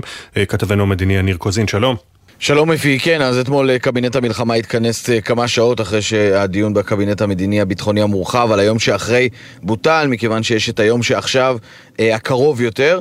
ובכל מקרה, במהלך הדיון הזה כמובן פורסים בפני השרים את האיומים הביטחוניים, וכמובן ישנה היערכות בצפון, מתוך הבנה שתהיה תגובה של חמאס בלבנון. וככל הנראה גם תגובה של חיזבאללה, אולי בשימוש גם בטילים מדויקים, ולכן ישראל נערכת לעניין הזה. אבל יש גם עוד שתי אה, תמורות שיכולות להיות תמורות מדיניות מהחיסול הזה של ארורי. בראש ובראשונה עולה הערכה בקרב אה, חברי קבינט המלחמה, שהחיסול אה, של ארורי אה, בעצם למעשה מסלקת את הגורם הקיצוני ביותר בחמאס, שהתנגד למתווה לשחרור חטופים אם אינו כולל הפסקת אש. נזכיר, חמאס ביקש הפסקת אש מלאה רק כדי לנהל משא ומתן, ולאחר מכן הוא אומר כל עסקה חייבת להיענות בכך שישראל מפסיקה את הלחימה לגמרי. מי שהחזיק בקו הניצי הזה היה אותו אל-ערורי, כלומר חיסולו של אל-ערורי עשוי לשחרר אולי את הלחץ שהפעיל על הגורמים בחמאס בחו"ל לא לקבל את הצעות הפשרה של קטר ומצרים. הוא ניסה להיות הקיצוני ביותר במשא ומתן ודרש נסיגה מלאה של צה"ל מעזה והפסקת אש מלאה בשעה שהוא שר מעריכים ומקווים, צריך לומר בישראל, שהדרך למתווה תהיה קלה יותר אם כי חמאס הודיע אתמול שהוא מקפיא מגעים, כלומר בשלב הראשון סביר מאוד להניח שנראה כאן עיכוב אה, בדיבור, במשא ומתן לכיוון אה, מתווה, אבל בתקווה שבהמשך זה ישתחרר. ונקודה נוספת, נכון שישראל אינה מקבלת את האחריות על החיסול של אל-ערורי, אבל יש כאן מסר לחיזבאללה ולכל השחקנים באזור, שישראל תהיה מוכנה גם להיכנס לעימות ככל שהאיום הזה בצפון יימשך. למעשה ישראל רוצה להעביר כאן מסר שללא הסדר מדיני, ו... מדברים על הסדר מדיני יותר ויותר בצפון. גם עמוס הוכשטיין, השליח המיוחד של ארה"ב, יגיע לכאן לישראל, ולאחר מכן גם שר החוץ של ארה"ב בלינקן. ובעצם ישראל אומרת, אם לא תגיעו להסדר, אנחנו מוכנים לשלם כאן מחירים כבדים, ולכן זה עוד מסר אחד שמגיע מהחיסול הזה של אל-ערורי, שישראל מקווה שייצא ממנו גם דברים טובים, עם כמובן ההיערכות לקראת התקפה מכיוון צפון. תודה, יניר. הוא בן 57 במקור מכפר ליד רמאללה, נחשב לאסטרטג של חמאס, אדם מרובה קשרים בטהרן, בדוחה ובערי בירה נוספות בעולם האסלאמי. חודש וחצי לפני מתקפת 7 באוקטובר שיגר אלינו אל-ערורי איום במלחמה על מספר 2 שסיים את חייו בדירה ברובע חיזבאללה בביירות. הנה הכתבה של ג'קי חוגי. זה היה לפני ארבעה חודשים בלבד באולפן טלוויזיה קטן בביירות. סאלח אל-ערורי ישב מול המראיין בערוץ על מיידין ונשאל מה דעתו על איומי ישראל להורגו. כל ההנהגה המייסדת של חמאס, הוא ענה, מתה מות קדושים. ואז הוסיף את המילים האלה.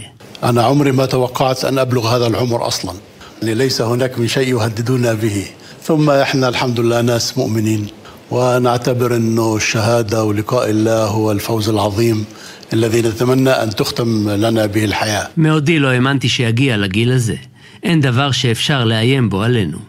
חוץ מזה, אנחנו אנשים מאמינים. מות קדושים ופגישה עם אלוהים הם הניצחון הגדול. ככה אנחנו מקווים לסיים את החיים. אתמול נסגר המעגל. מספר 2 בחמאס נהרג מטיל ישראלי במבנה מגורים ששימש את חמאס בדרום ביירות. איתו נהרגו עוד חמישה משותפיו. בכך נסתם הגולל על חייו רבי המעללים של אחד האויבים המתוחכמים מקרב הפלסטינים שהיו לישראל בעידן שאחרי אוסלו. ארורי ידע עברית ונהג לעקוב אחר המתרחש כאן דרך התקשורת הישראלית. יחד עם חברו, יחיא סינואר, שאף הוא בקיא בשפתנו, הכירו שניהם היטב את הפוליטיקה הישראלית, ידעו לנתח אותה נכונה, ולפעמים גם ניצלו את החולשות. באותו ריאיון לערוץ הלבנוני אמר על ארורי כי בצלאל סמוטריץ' ואיתמר בן גביר הם מתווי המדיניות של הממשלה הזו ולא נתניהו. הוא הוסיף כי לימין הקיצוני יש תוכנית טרנספר שתביא את הקץ על הסוגיה הפלסטינית. את הסימנים לכך, הוא אמר, אפשר לראות היטב באמצעות הלחץ הישראלי הכבד בגדה, בהר הבית, על האסירים וברצועת עזה.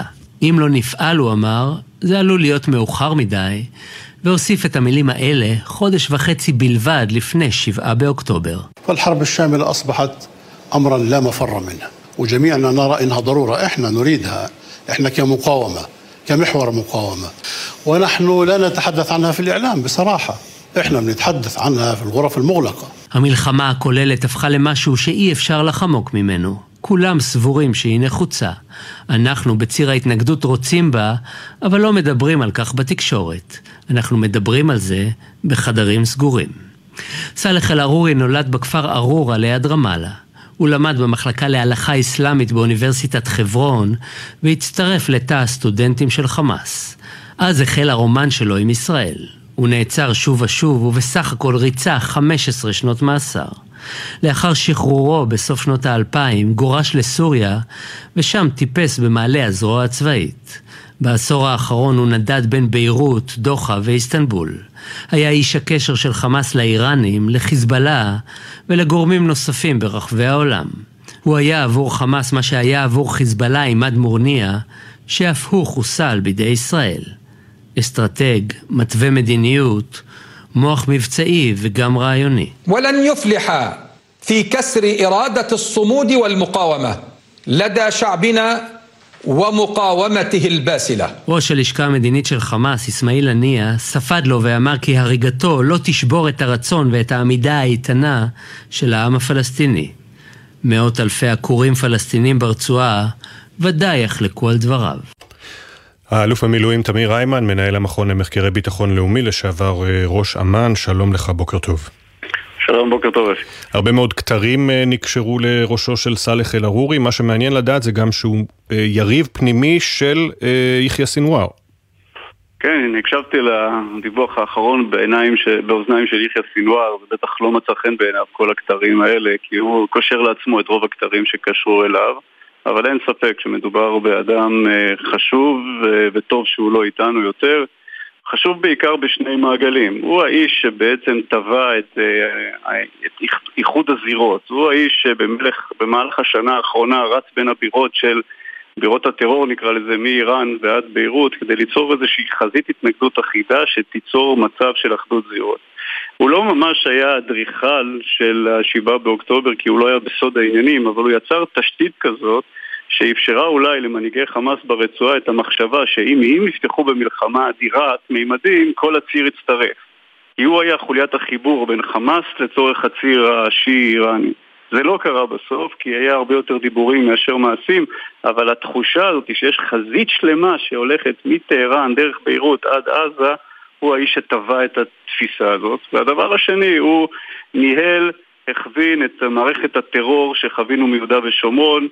אה, להערכתי 30 ישראלים נהרגו בשל ההכוונה הישירה שלו, כך שמדובר ברוצח, מכווין, וטוב שהוא לא איתם. והוא לא היחיד כנראה שחוסל שם. עוד שם בולט זה אותו פנדי, שכנראה היה איש הכספים בשטח. אה, נכון מאוד. אה, סמיר פנדי הזה הוא חשוב לא, בשביל, לא בגלל הכספים, כי הוא ריכז את פעולת חמאס מלבנון לעבר ישראל במערכה הנוכחית. כלומר, זה האיש שהיה הסנטר שיצר את uh, מטחי הרקטות שראינו ואת ההשתתפות של חמאס בתוך המערכה שמנהל uh, חיזבאללה בגבול הצפון uh, בינינו. ומכאן גם אפשר להבין אולי, אולי אפשר להניח מה תהיה התגובה. נכון לחשוב עליה בשני מובנים, מה תהיה תגובת חמאס מלבנון וחיזבאללה. להערכתי חיזבאללה ייתן לחמאס חבל רחב יותר כדי להגיב בצורה נרחבת וקשה יותר. אה, פנדי, הוא היה האיש שהיה אמור לייצר את התגובה והוא לא איתנו, אבל אני מניח שנוכל לראות טווחים רחוקים יותר של ירי רקטות ומבחינת חיזבאללה זה בעיקר הפגיעה בקודש הקודשים. הסחי הג'נובי, המקום מעוז, המעוז של חיזבאללה נפגע בצורה מדויקת והוכיח שאין מקום מוגן וההרתעה של חיזבאללה לא עובדת כמרחב שמגן על הדחיה הזאת, לכן שם הפגיעה הזאת בריבונות שלו לכאורה, או בנקודת המגן שלו, תחייב אותו לעשות איזושהי תגובה כנגד. האם התגובה הזו תעלה את הרף אה, עד כדי אה, מלחמה כוללת מול ישראל?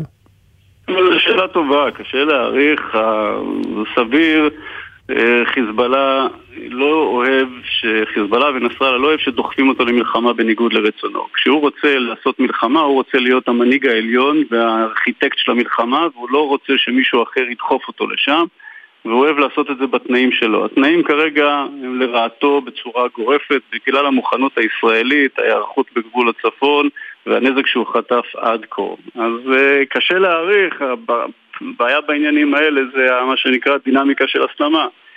הוא יהיה חייב להגיב על הפגיעה בדחיה, הוא יהיה חייב לתת לחמאס בלבנון לשחרר זעם והצירוף של שני הדברים יכול ליצור מצב שישראל תהיה חייבת להגיב בתגובה נחרצת יותר, ומכאן תגובה לתגובה לתגובה, ואתה יכול למצוא את עצמך במציאות של מלחמה. כן.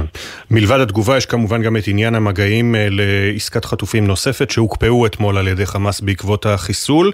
בישראל, כפי שדיווח כתבנו המדיני יניר קוזין, אומרים, אל-ערורי היה הגורם הכי קיצוני שממש אה, אה, דחף נגד עסקה נוספת, ואמר קודם כל שישראל תעצור את המלחמה, ולכן הזזתו מהשטח, או הורדתו מלוח המשחק במרכאות דווקא יכולה לקדם עסקה שכזו בעתיד הלא רחוק מדי. מה דעתך? דעתי שהדיון הזה הוא מאוחר מדי, כי אנחנו כבר החלטנו שאנחנו נוקטים בעוצמה מבצעית רחבה כנגד חמאס כדי, ומסירים את כל הכפפות uh, כנגדו ומקווים ומאמינים שככל שנלחץ צבאית, מבצעית על חמאס, אנחנו נשפר את התנאים להשגת עסקה טובה יותר. ולכן כל לחץ מבצעי הוא טוב. ברור לחלוטין שכאשר אתה לוחץ מבצעית בנקודה שאם יש משא ומתן, ולהערכתי אין ממש משא ומתן, אז זה יכול לעכב מקומית את המשא ומתן. אבל הדיון הוא דיון עקר. אנחנו כבר אחרי נקודת ההחלטה וצריכים להאמין שהתיאוריה שלנו של לחץ מבצעי נרחב והסרת חמאס כישות שלטונית ופירוק ארגונו הצבאי, ככל שנהיה יותר חזקים שם, יהיה לו יותר מה להפסיד. וככל שיהיה לו יותר מה להפסיד, בסופו של דבר הוא יתגמש, כי יש לו רק דרך אחת. להסיר את הסכין מעל חברו באורך זמן, כן, זה לא mm-hmm. מחר, זה ייקח הרבה זמן. אבל אמרת קודם, אמרת לפני כמה משפטים, להערכתי אין ממש משא ומתן עכשיו. עוד מלפני החיסול. אה, להערכתי, המצב כרגע הוא שחמאס מבין הפוגות זה לא דבר שהוא רוצה, והוא ירצה איזשהו משהו שיבטיח לו את הפסקת הלחימה לחלוטין ושימור שלטונו שם. אנחנו לא יכולים להביא לכך שהוא, להבטיח לו את שימור שלטונו ואת uh, נאום הניצחון שלו כאשר הוא מוגן. נאום הניצחון שלו זה של סינואר ושל חמאס כאשר הוא מוגן, ולכן זה לא על הפרק. צריך עוד אה, לחץ, וכמו שבעבר אה, הוא, הוא יתגמש בסופו של דבר, אני מאמין שעוד לחץ, וגם פה הוא יתגמש. צריך פה סבלנות וצריך פה נחישות. והמלחמה היא כרגע היא מלחמה על שרידותו. והוא, הדבר שהכי חשוב לו עכשיו זה שרידותו, ורק אחר כך לשחרר מבתי הכלא את אסיריו. על שני הדברים האלו הוא משחק, ולאחר ההפוגה הקודמת, שבה הוכחנו שאנחנו גם יודעים לעצור את הלחימה וגם יודעים להמשיך את הלחימה, בפעם הזאת הוא רוצה להבטיח בצורה מוחלטת שלא יהיה חידוש לחימה אחרי עסקה. האלוף במילואים תמיר היימן, תודה רבה לך. בוקר טוב. בוקר אור. בשלושת החודשים האחרונים עשרות אלפי אנשים נאלצו ללמוד מחדש מהו בית. את אלה שנעקרו מבתיהם ומהקהילה שלהם, הארוחות בבית המלון לא תמיד מרשימות. הם מתגעגעים לאוכל של הבית, למיטה שלהם, לישיבה עם השכנים בגינה הציבורית, או לסתם יום בבית. כתבתנו הדס שטייף התלוותה לנשים מהצפון שהעזו לשוב לביקורים משותפים בבתים שעזבו, כשהאזעקות כל העת ברקע. הנשים, אלה שהורחקו מבתיהן לבתי מלון שונים והופרדו מהקהילה, מהחברות שלהן, מנצלות יום שמש כדי להגיע ליישובים, לבית שהשאירו מאחור. ההתרגשות עצומה, בעיקר כשהחברות מנצלות את הרגע הזה להיפגש. אתה נכנס למושב, וככה התרגשות, יואו. אין כמו בית, אין כמו חברות, הפזורה. לא רק להגיע הביתה היה חשוב, אלא גם לפגוש זו את זו. כל אחת שמגיעה למקום המפגש גורמת לעוד צרחות התרגשות. דינה וייס שפירא ממושב בית הלל באה מהמלון בטבריה להרגיש את הבית, לדבריה, להגיע הביתה, מלווה בבליל רגשות. היא מוסיפה. זו התרגשות ממש גדולה. לחזור למקום המוכר, האהוב, התרגשות כזאת מעולה בעצב, שאני יודעת שאני באה לזמן מוגבל ואני מחר חוזרת. אני פוגשת אנשים במעגלים אחרים שמהמושב או מיישובים סמוכים, זה מרגיש כאילו אתה פוגש אנשים מחיים אחרים שלך. דינה אומרת, הבית, אחרי הכל, הוא העוגן. נכנסתי הביתה, קודם כל חשבתי מאיפה אני אתחיל לנקות. כי זה מרגיש כמו מאורה. לא מאובררת כזאת, כמו מערה, הריח, אז קודם כל פתחתי חלונות, הסתכלתי מה יש במקרר, תכננתי מאיפה להתחיל לנקות, ולהאיר את הבית קצת, להרגיש אין כמו בית. לדינה כמו לנשים האחרות, הרגע הקשה הוא זה שצריך לסגור את הבית ולעזוב. אז השבר מגיע. מתארת חנה ממושב מרגליות, גם היא באה לבקר את הבית שהשאירה מאחור. אז הופעלה האזעקה שמזכירה מלחמה, סכנה, וצריך למהר לעזוב את הבית. תקופה של שלושה חודשים. שמעתי עכשיו מקלטי, מהר מהר יצאתי מהבית. קשה לעזוב הכל. את הבית, הכל ריק, הכל שומם, הכל מפחיד. צריך כמו שהגעתי, ככה אני עוזבת מהר. קשה גם לא להיות פה, קשה להיות רחוקים מהבית, תקופה כל כך ארוכה. גם החברות מבית הלל מתפזרות אחרי זמן האיכות שלקחו לעצמן. אחת אחת הן חוזרות למקום אליו פונו. כולן משאירות בבית את הדמעות ופעימות הלב. אחרי הכל, הן לא יודעות מתי תחזורנה הביתה, אם בכלל. סמל ראשון סופיאן דגש ממרר, לוחם בגדוד ההנדסה 601, היה הבן היחיד של הוריו. זה לא עצר אותו בדרישתו הנחושה לשרת שירות קרבי בצה"ל. רב סמל במילואים עמיחי ישראל יהושע אוסטר מגינות שומרון, לוחם בגדוד 7020, לא היה אמור להגיע למילואים כשפרצה המלחמה, אבל השמועות על המצב בארץ גרמו לו לעצור את הטיול הגדול כדי לסייע במערכה. סופיאן ויהושע נפלו בקרבות ברצועת עזה, כתבנו הוד בראל מביא את סיפוריהם. הפעם האחרונה שסמל ראשון סופיאן דרש ביקר בביתו שבמרר הייתה לפני שבועיים. בביקור הזה הוא הספיק לשבת עם הוריו, להיפגש עם החברים והמשפחה המורחבת שכל כך שמחה לפגוש אותו. אמש הותר לפרסום כי סופיאן, לוחם בחיל ההנדסה הקרבית, נפל בקרב בצפון רצועת עזה. תאיר דרש, בן דוד של סופיאן, סיפר לנו על הבחור הצעיר שכל העיר הכירה. סופיאן היה ילד חכם, חתיך, חייכן, אהב את כולם, אהב להיות לוחם, אהב את המדינה, עוזר לאנשים, עוזר לאבא שלו בעבודה, אהב לצחוק, לטייל. כל מי שהכיר אותו ידע מי זה סופיאן, הילד הזהב. סופיאן, בן יחיד להוריו, לא היה מחויב לשרת ביחידה קרבית, אך הוא התעקש ולבסוף הוריו חתמו לו על האישור. היום הוא יובא למנוחות בחלקה הצבאית במרר, העיר שבה גדל מאז שנולד. יומם השמש לא יככה רב סמל במילואים עמיחי ישראלי ישוע אוסטר, בן 24 מגינות שומרון, בכלל לא היה אמור להגיע למילואים. כשהמלחמה פרצה הוא היה בשיאו של הטיול אחרי צבא שלו בארצות הברית, אך ברגע שהוא שמע על מה שמתרחש בארץ, הוא עלה לטיסה הראשונה שמצא וחזר להילחם. יונתן, אחיו הצעיר, ספד לאחיו. תמיד היו שואלים אותי, אתה אח של אוסטר, אתה חכם כמוהו, אתה חזק כמוהו, אתה גם מנגן? תמיד השבתי בכנות ואמרתי, אני מקווה. אבל איזה נעליים גדולות השארת לי. התחברת לכולם.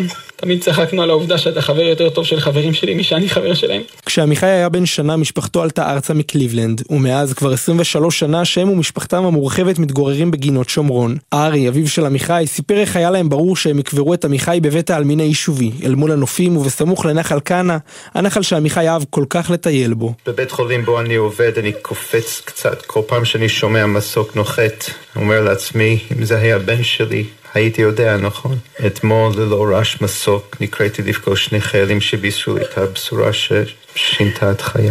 עמיחי, אהבת את עם ישראל. את תורת ישראל ואת ארץ ישראל. אוסטר היה מדריך מסור בסניף בני עקיבא המקומי ביישוב. חניכיו מספרים על הקשר ההדוק עליו שמר מכל משמר, גם אחרי שעזב את הסניף. כל חניך הרגיש שהוא החניך המועדף. הטיולים איתו היו חוויה שכולם זוכרים, שעמיחי יושב במרכז האוטובוס עם הגיטרה, וסוחף את כולם אחריו. זכינו במדריך מהטובים שבטובים שאפשר לבקש. ועכשיו אנחנו כאמור מדברים על הכוננות הגבוהה בצפון בעקבות חיסול סאלח אל-ערורי לקראת תגובה שהגיעה כבר אתמול בחלקה, טיל נ"ט נורה לעבר רכס רמים בגליל העליון, שעות ספורות אחרי החיסול שני חיילי צה"ל נפצעו קל וטופלו. כתבנו בצפון הדר גיטיס מצטרף אלינו כעת עם הפרטים על האירוע הזה ועל המשך הכוננות והמתיחות המתפתחת באזור. שלום הדר. שלום אפי, בהחלט גבול הצפון הפך מתוח מהרגיל בתקופה האחרונה עם לא מעט תקריות, אבל עם היוודע הבשורה על חיסולו של אל-ערורי, רמת הכוננות בהחלט עלתה גם בצד האזרחי, מקלטים נפתחו גם באזור הקריות וחיפה, ומתנהלים דיונים ברשויות המקומיות באזור באשר להיערכות לימי קרב ושגרת לחימה.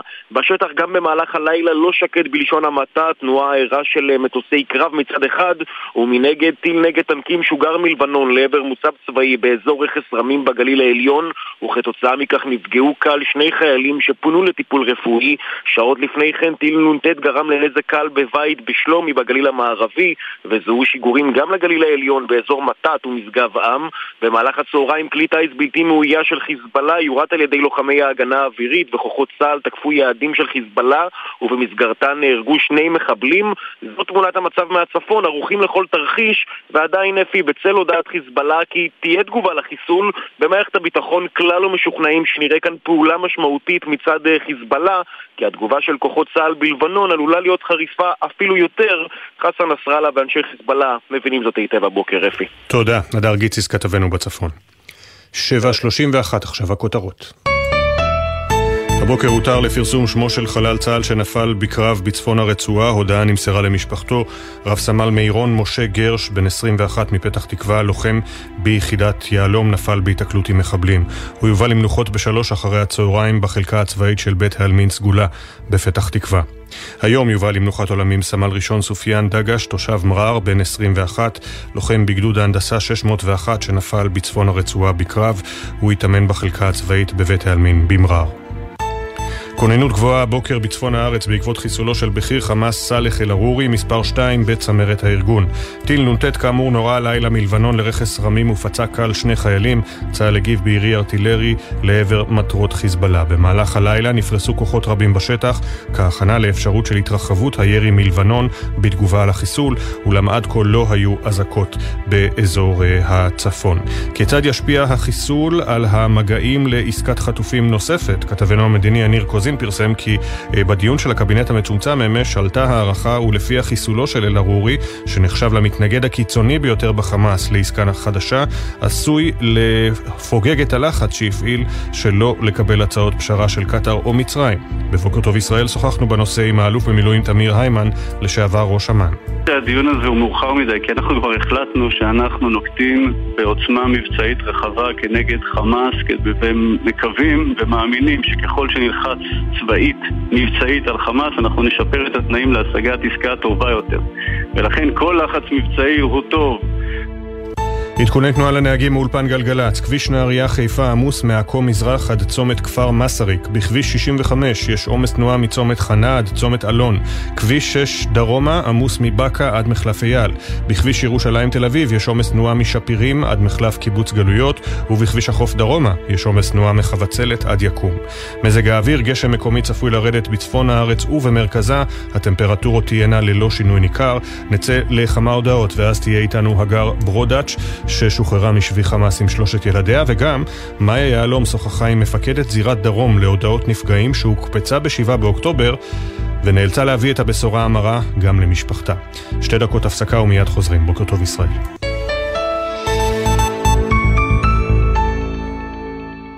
בחסות בסטי. בסטי. המשוואה בין מגוון חברות הביטוח, ויכולה לעזור לכם להוזיל את ביטוח הרכב. מחדשים ביטוח רכב? אתם מוזמנים להשוות בבסטי. בסטי. בחסות אייס, המציע לכם ללבוש עוד שכבה מעל הסוודר שמעל הפוטר, או להתחמם עם רדיאטור שבמבצע ב-149 שקלים. אייס.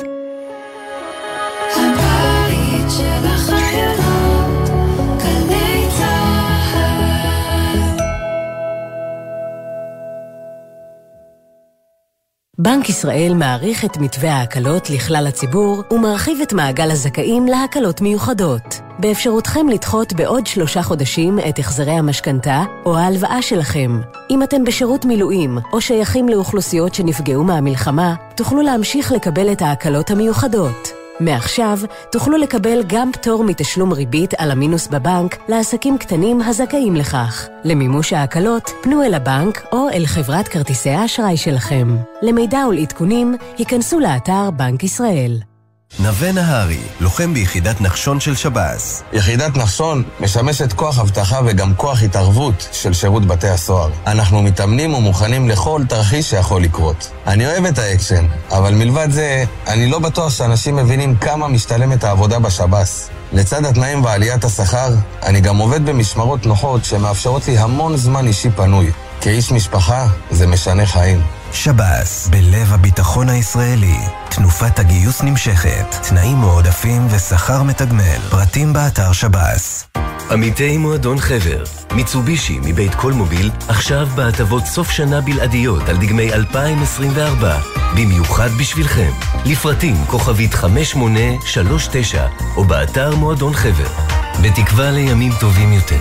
זה הכל בשבילך, חבר. עכשיו בגלי צה"ל, אפי טריגר, עם בוקר טוב ישראל.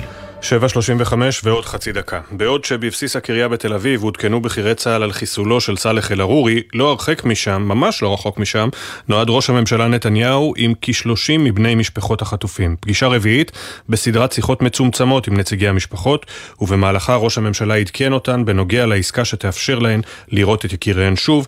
יכול להיות שהעדכון הזה כבר לא רלוונטי אחרי החיסול של מספר 2 בצמרת חמאס, לפחות לא בתקופה הקרובה. גל ג'רסי, מה היה שם בפגישה? שלום גל. שלום אפי. כן, עוד לפני שהתברר שהפיצוץ בביירות הוא חיסול ארורי, ראש הממשלה בנימין נתניהו ורעייתו שרה נפגשו עם כשלושים בני משפחות החטופים בבסיס הקריה בתל אביב. התייחסות לחיסול ולהשפעתו על עסקה לשחרור חטופים עם החמאס לא הייתה בפגישה, בה נכח גם גל הירש.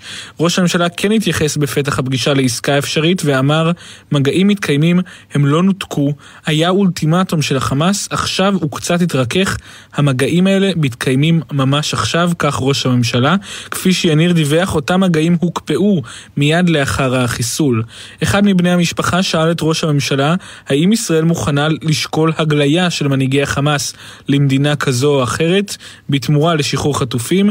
ראש הממשלה אמר, אנחנו מדברים על האפשרות הזאת, כמו כן אנחנו שוקלים לתת פומביות למתווה ישראלי משלנו. עוד התייחס ראש הממשלה לאפשרות שעסקה נוספת לא תכלול את כל החטופים בבת אחת, והבטיח, אנחנו לא מוותרים על אף אחד ועל אף אחת, אצלנו אין קטגוריות. אנחנו מחויבים להשיב את כולם בחיים ועומדים מול אויב מפלצתי, כך ראש הממשלה נתניהו אפי. הפגישה הזאת היא חלק מסדרת פגישות יותר אינטימיות, שמטרתן לתת לכל בן משפחה הזדמנות לשאול שאלה ולקבל או לפחות לנסות אה, לקבל תשובות. בפגישה הזאת נכח גם אביו של הישאם א-סייד, שנמצא בידי החמאס מאפריל 2015. תודה, גל אה, ג'רסי.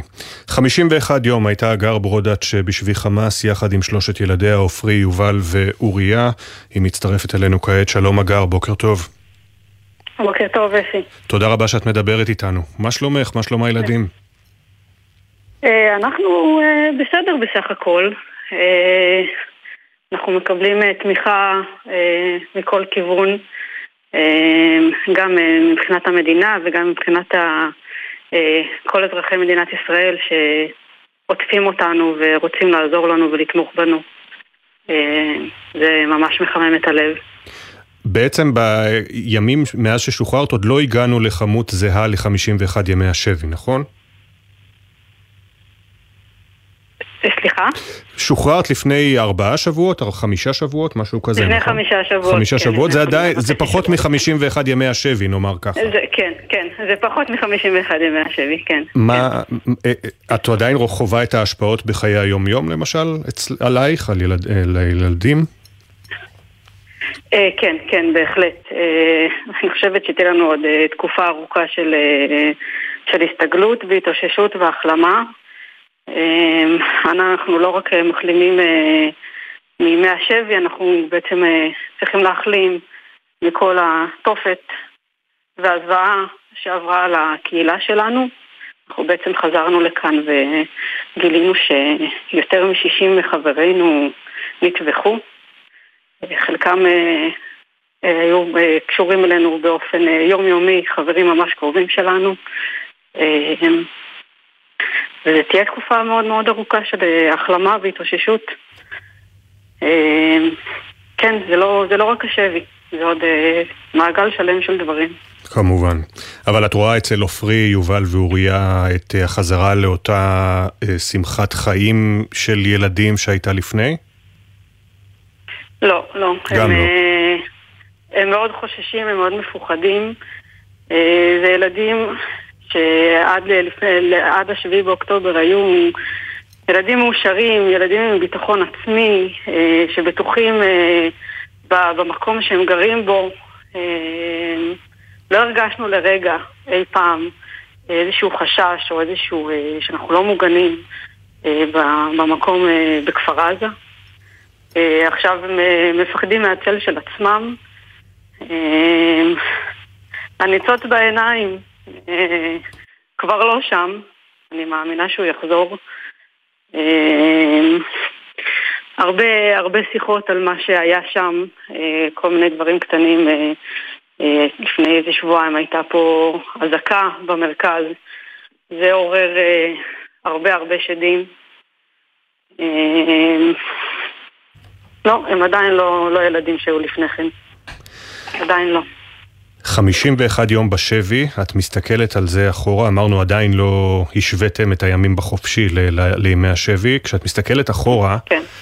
על התקופה הנוראית הזאת, מה, מה הכי בולט לך? הכי בולט לי ב... בילדים עכשיו? כן. וואי, קשה לי להגיד. אני לא... אני לא יודעת. Mm-hmm. ו...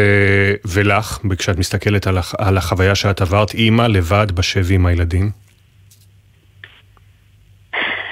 תראה, אני...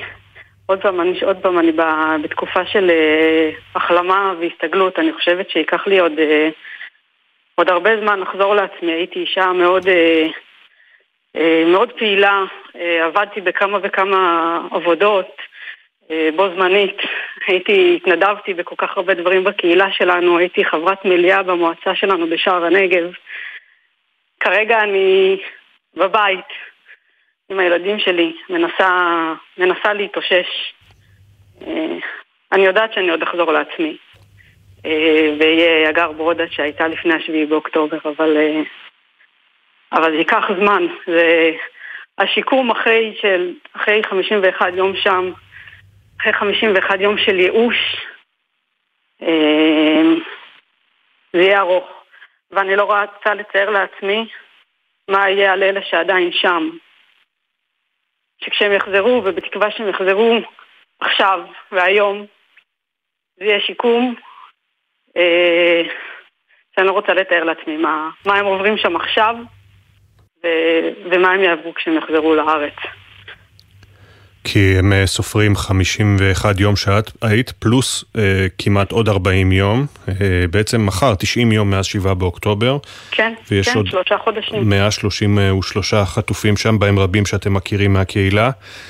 אה, כשאת כן. מסתכלת על הדיווחים, כשאת שומעת את הדיווחים על אה, מגעים לעסקה, משבר, קטאר, מצרים, אה, כן אה, שחרור אה, והפוגה, לא שחרור, מה, מה את אומרת לעצמך? זה שובר לי את הלב, זה, אה, זה גומר אותי. אה, אני לא רואה שום סיבה אה, לא להחזיר אותם ברגע זה. אם אותנו יכלו להחזיר את האימהות ואת הילדים, אין שום סיבה לא להפסיק עכשיו ולהחזיר אותם הביתה. כל יום שהם נמצאים שם זה תופת. זה תופת. אני לא רוצה לתאר לעצמי את היחס אליהם, מה שהיה לפני כן, אני לא יודעת, אבל אני יכולה להגיד לך בוודאות שמהרגע שחודשה האש, אחרי הפעימות שהחזירו אותנו, בוודאות היחס אליהם נהיה יותר ויותר מנוכר מיום ליום. עזוב את העניין של הרעב, את המחלות שאולי יש, שאין תרופות. היחס המנוכר אליהם זה, זה יכול להיות הגרוע ביותר. ויש את הסכנה הגדולה הזו שבעצם השומרים שלהם מסתכלים עליהם, את אומרת, בצורה מנוכרת יותר, בצורה קשוחה יותר, אחרי שהתגברו ההתקפות ואחרי גם שהיו השחרורים שלכם, של כן, כמאה חטופים. כן. אני יכולה להגיד לך שבהתחלה, בתחילת המלחמה, היחס אלינו היה עוד סביר, אבל ככל שהמלחמה החריפה, ככל שההפצצות של צה"ל התגברו, ככל שהרעב גדל, היחס אלינו נהיה יותר ויותר מנוכר.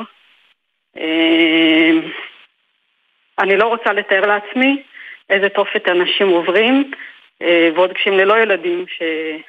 שבטח הם פחות מוגנים שאין סביבם ילדים שהם עוברים. ואין שום סיבה שהם יעברו את זה. אין שום סיבה שהם יהיו המגן האנושי של המדינה הזאת. אין שום סיבה. הם צריכים לחזור הביתה, כולם, היום. ואנחנו מאוד מאוד מקווים שזה יקרה במהרה, ואם יורשה לי, קטונתי כמובן, אבל אין לי ספק שאת, הגר, וגם עופרי, יובל ואוריה תחזרו להיות מה שהייתם לפני שבעה באוקטובר. אם זה ייקח עוד קצת זמן, לא נורא. אני מאוד מודה לך שדיברת איתנו, הגר ברודאץ'. תהיו חזקים. תודה רבה לך. להתראות. להתראות, תודה רבה. וואו. רבע לשמונה, הנה העניין הבא שלנו. בתחילת השבוע יצא לדרך בצל המלחמה גיוס החרדים ליחידות קרביות, ואחרי שצה"ל מסרב לפרסם את נתוני גיוס החרדים מאז 2022, יואל עיברים כתבנו לענייני חרדים, אתה חושף הבוקר את המספרים המלאים מהגיוס בשבוע האחרון. למרות המלחמה, דיווחים על רוח ההתגייסות מהחברה החרדית בשלושת החודשים האחרונים, המספרים עדיין נמוכים מהמצופה, לא עומדים ביעדים, כשגורמים במנהלת החרדים הצבאית מביעים אכזבה. יואל עיברים, בוקר טוב.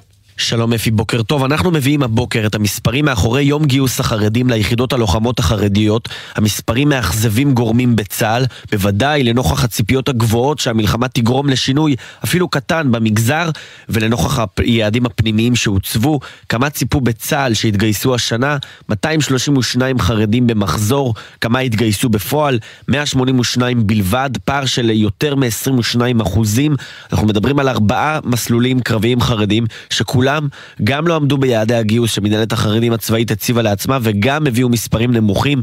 אז לפלוגת תומר בגבעתי התגייסו 34 חרדים, לנצח יהודה התגייסו 114, לחרדים הצנחנים 23 ולפלגת הנגב של חיל האוויר 11 מגויסים. כאמור, בסך הכל 182 בוגרי החינוך החרדי שהתגייסו מול יעד של 232 מתגייסים. במחזור הגיוס של שנה לפני התגייסו מספר דומה של חרדים, כך שגם השנה לא ראינו עלייה במתגייסים החרדים למסלולי הקרבי, למרות הציפייה שהמלחמה תביא לצמיחה בגיוס החרדים, ולמרות היעדים הדי נמוכים שהוצבו כבר ממילא, ממידע שהגיע לידינו במנהלת החרדים בצה"ל מאוכזבים, כך גם שמענו מנגינה דומה באגף כוח אדם. לצד זאת נגיד שבצבא עובדים על הספירה הסופית, עשויים להיות שינויים מזעריים במספרים לכאן ולכאן, וייתכן כמובן שהשפעות המלחמה ייראו רק בהמשך, ודובר צה"ל בחרו שלא להגיב.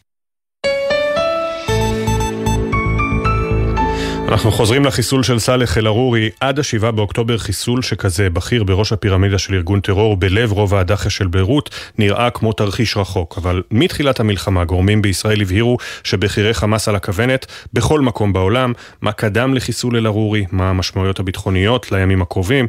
הכתבה של כתבנו הצבאי דורון קדוש. סוף אוגוסט האחרון, חודש וחצי לפני 7 באוקטובר, גל פיגועי טרור של חמאס ביהודה ושומרון. ראש הממשלה נתניהו השמיע איום על בכירי חמאס בפתח ישיבת הממשלה, ושם אחד בלט מכולם. אני שמעתי גם את דברי הרב של בכיר החמאס, ארורי, ממקום מחבואו בלבנון. הוא יודע היטב למה הוא וחבריו נמצאים במקומות מחבוא. בחמאס וביתר גרורותיה של איראן. מבינים היטב שאנחנו נילחם בכל האמצעים נגד הניסיונות שלהם לייצר טרור נגדנו. ביו"ש, בעזה, בכל מקום אחר. סאלח ארורי, סגן מנהיג חמאס, סומן על ידי ישראל בשנים האחרונות כאחד מבכירי המבוקשים, מגדולי משלחי הטרור, אבל בחיסול שלו הייתה בעיה אחת בסיסית, הוא מקבל מחסה אישי מחיזבאללה בלב רובע הדחיה של ביירות, ואם יחוסל שם, המשמעויות ברורות. أي اغتيال على الأرض اللبنانية يطال لبنانيا أو فلسطينيا أو إيرانيا أو سوريا أو إلى أي تابعية ينتمي بالتأكيد سيكون له رد الفعل القوي ولا يمكن السكوت عنه ولا يمكن تحمله ولن نسمح أن تفتح ساحة لبنان من جديد. للاغتيالات כל פעולת התנגשות בתוך שטחי לבנון נגד אישיות לבנונית, פלסטינית, איראנית, סורית או מכל אזרחות שהיא, תהיה לה בוודאות תגובה נחרצת. כך הזהיר אז מזכ"ל חיזבאללה נסראללה בתגובה לנתניהו. לא נוכל לעבור עליה בשתיקה ולא נאפשר שלבנון שוב תהיה זירה להתנגשויות. מאז כמובן הנסיבות השתנו, המלחמה החלה, לחימה מול חיזבאללה מתנהלת ממילא בעצימות נמוכה בגבול הצפון, ובכל זאת ישראל מבינה שחיסול כזה במעוז חיזבאללה בביירות הוא בעל משמעויות רחבות, כפי שאמר בעצמו שר הביטחון גלנט לפני מספר שבועות. מהו הקו האדום? ואני שואלת את זה לאור עמדתך שפורסמה בעבר שישראל אולי צריכה לנקוט במכת מנע יזומה.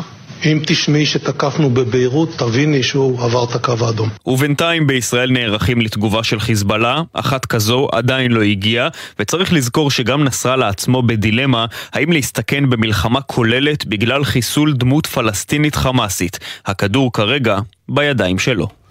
תודה דורון, ועכשיו אנחנו חוזרים אחורה, צללנו אל הארכיון, אל חיסולים קודמים של, שחלקם, בחלקם ישראל הודתה בביצועם ובאחרים היא משאירה אותם עמומים עד לרגע זה. הנה הכתבה של נועה ברנס.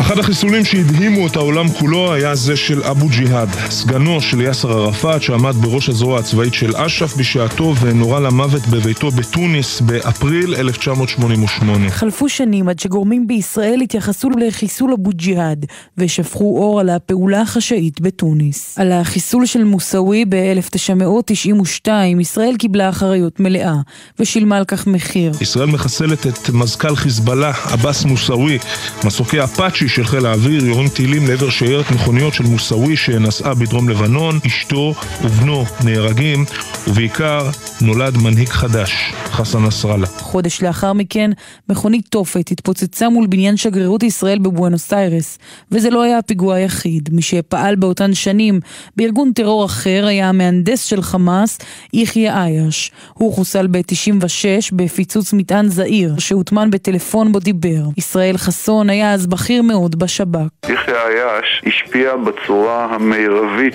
על הוצאת התהליך המדיני מהמסלול שלו. הרשות הפלסטינאית לא הסכימה לעשות דבר וחצי דבר על מנת לסכל אותו, והוא המשיך לייצר את כל הפעילות הטרוריסטית שלו בפיגועי התאבדות. עייש השאיר אחריו מורשת איומה של פיגועי התאבדות שגבתה קורבנות רבים. חיסול נוסף שיוחס לישראל היה באוקטובר 1995. אז הגיע פתחי שקקי, מייסד הג'יהאד האיסלאמי, לאי מלטה. שקקי אולי אה, מחשש לחייו משתמש בזהות בדויה של אזרח לובי, אבל כדורי המחסלים האלמונים משיגים אותו בכל זאת. הוא נורה על ידי שני אופנוענים ונהרג במקום. האחריות מיוחסת, איך לא, לישראל. בכירי ארגוני הטרור יודעים שהם על הכוונת ומוצאים דרכים להיזהר.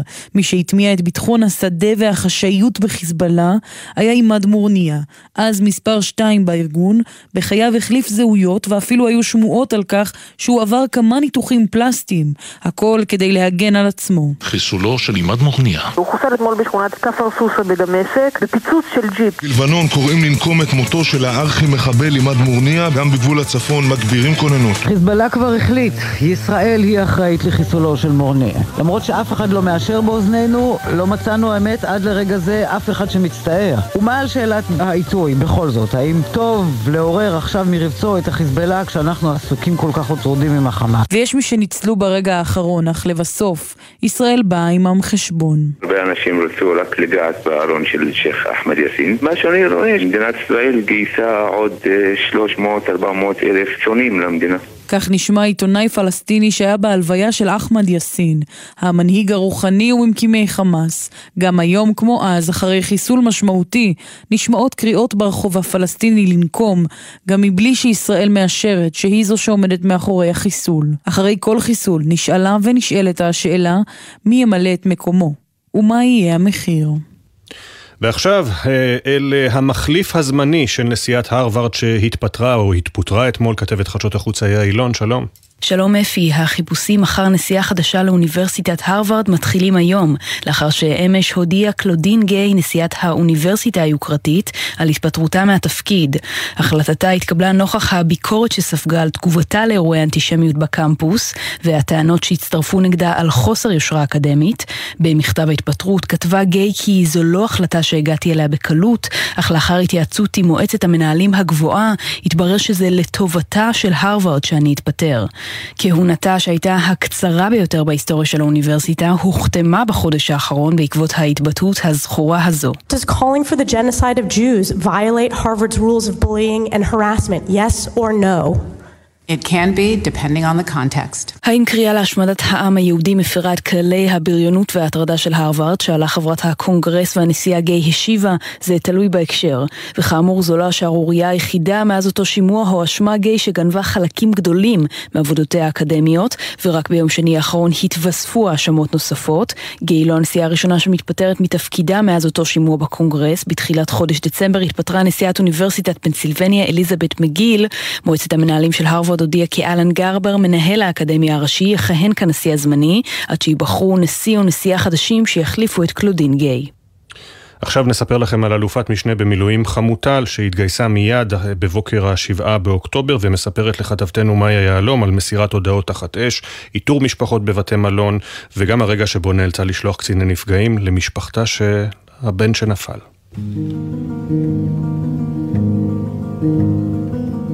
איך אנחנו מלווים 40 משפחות ביום אחד?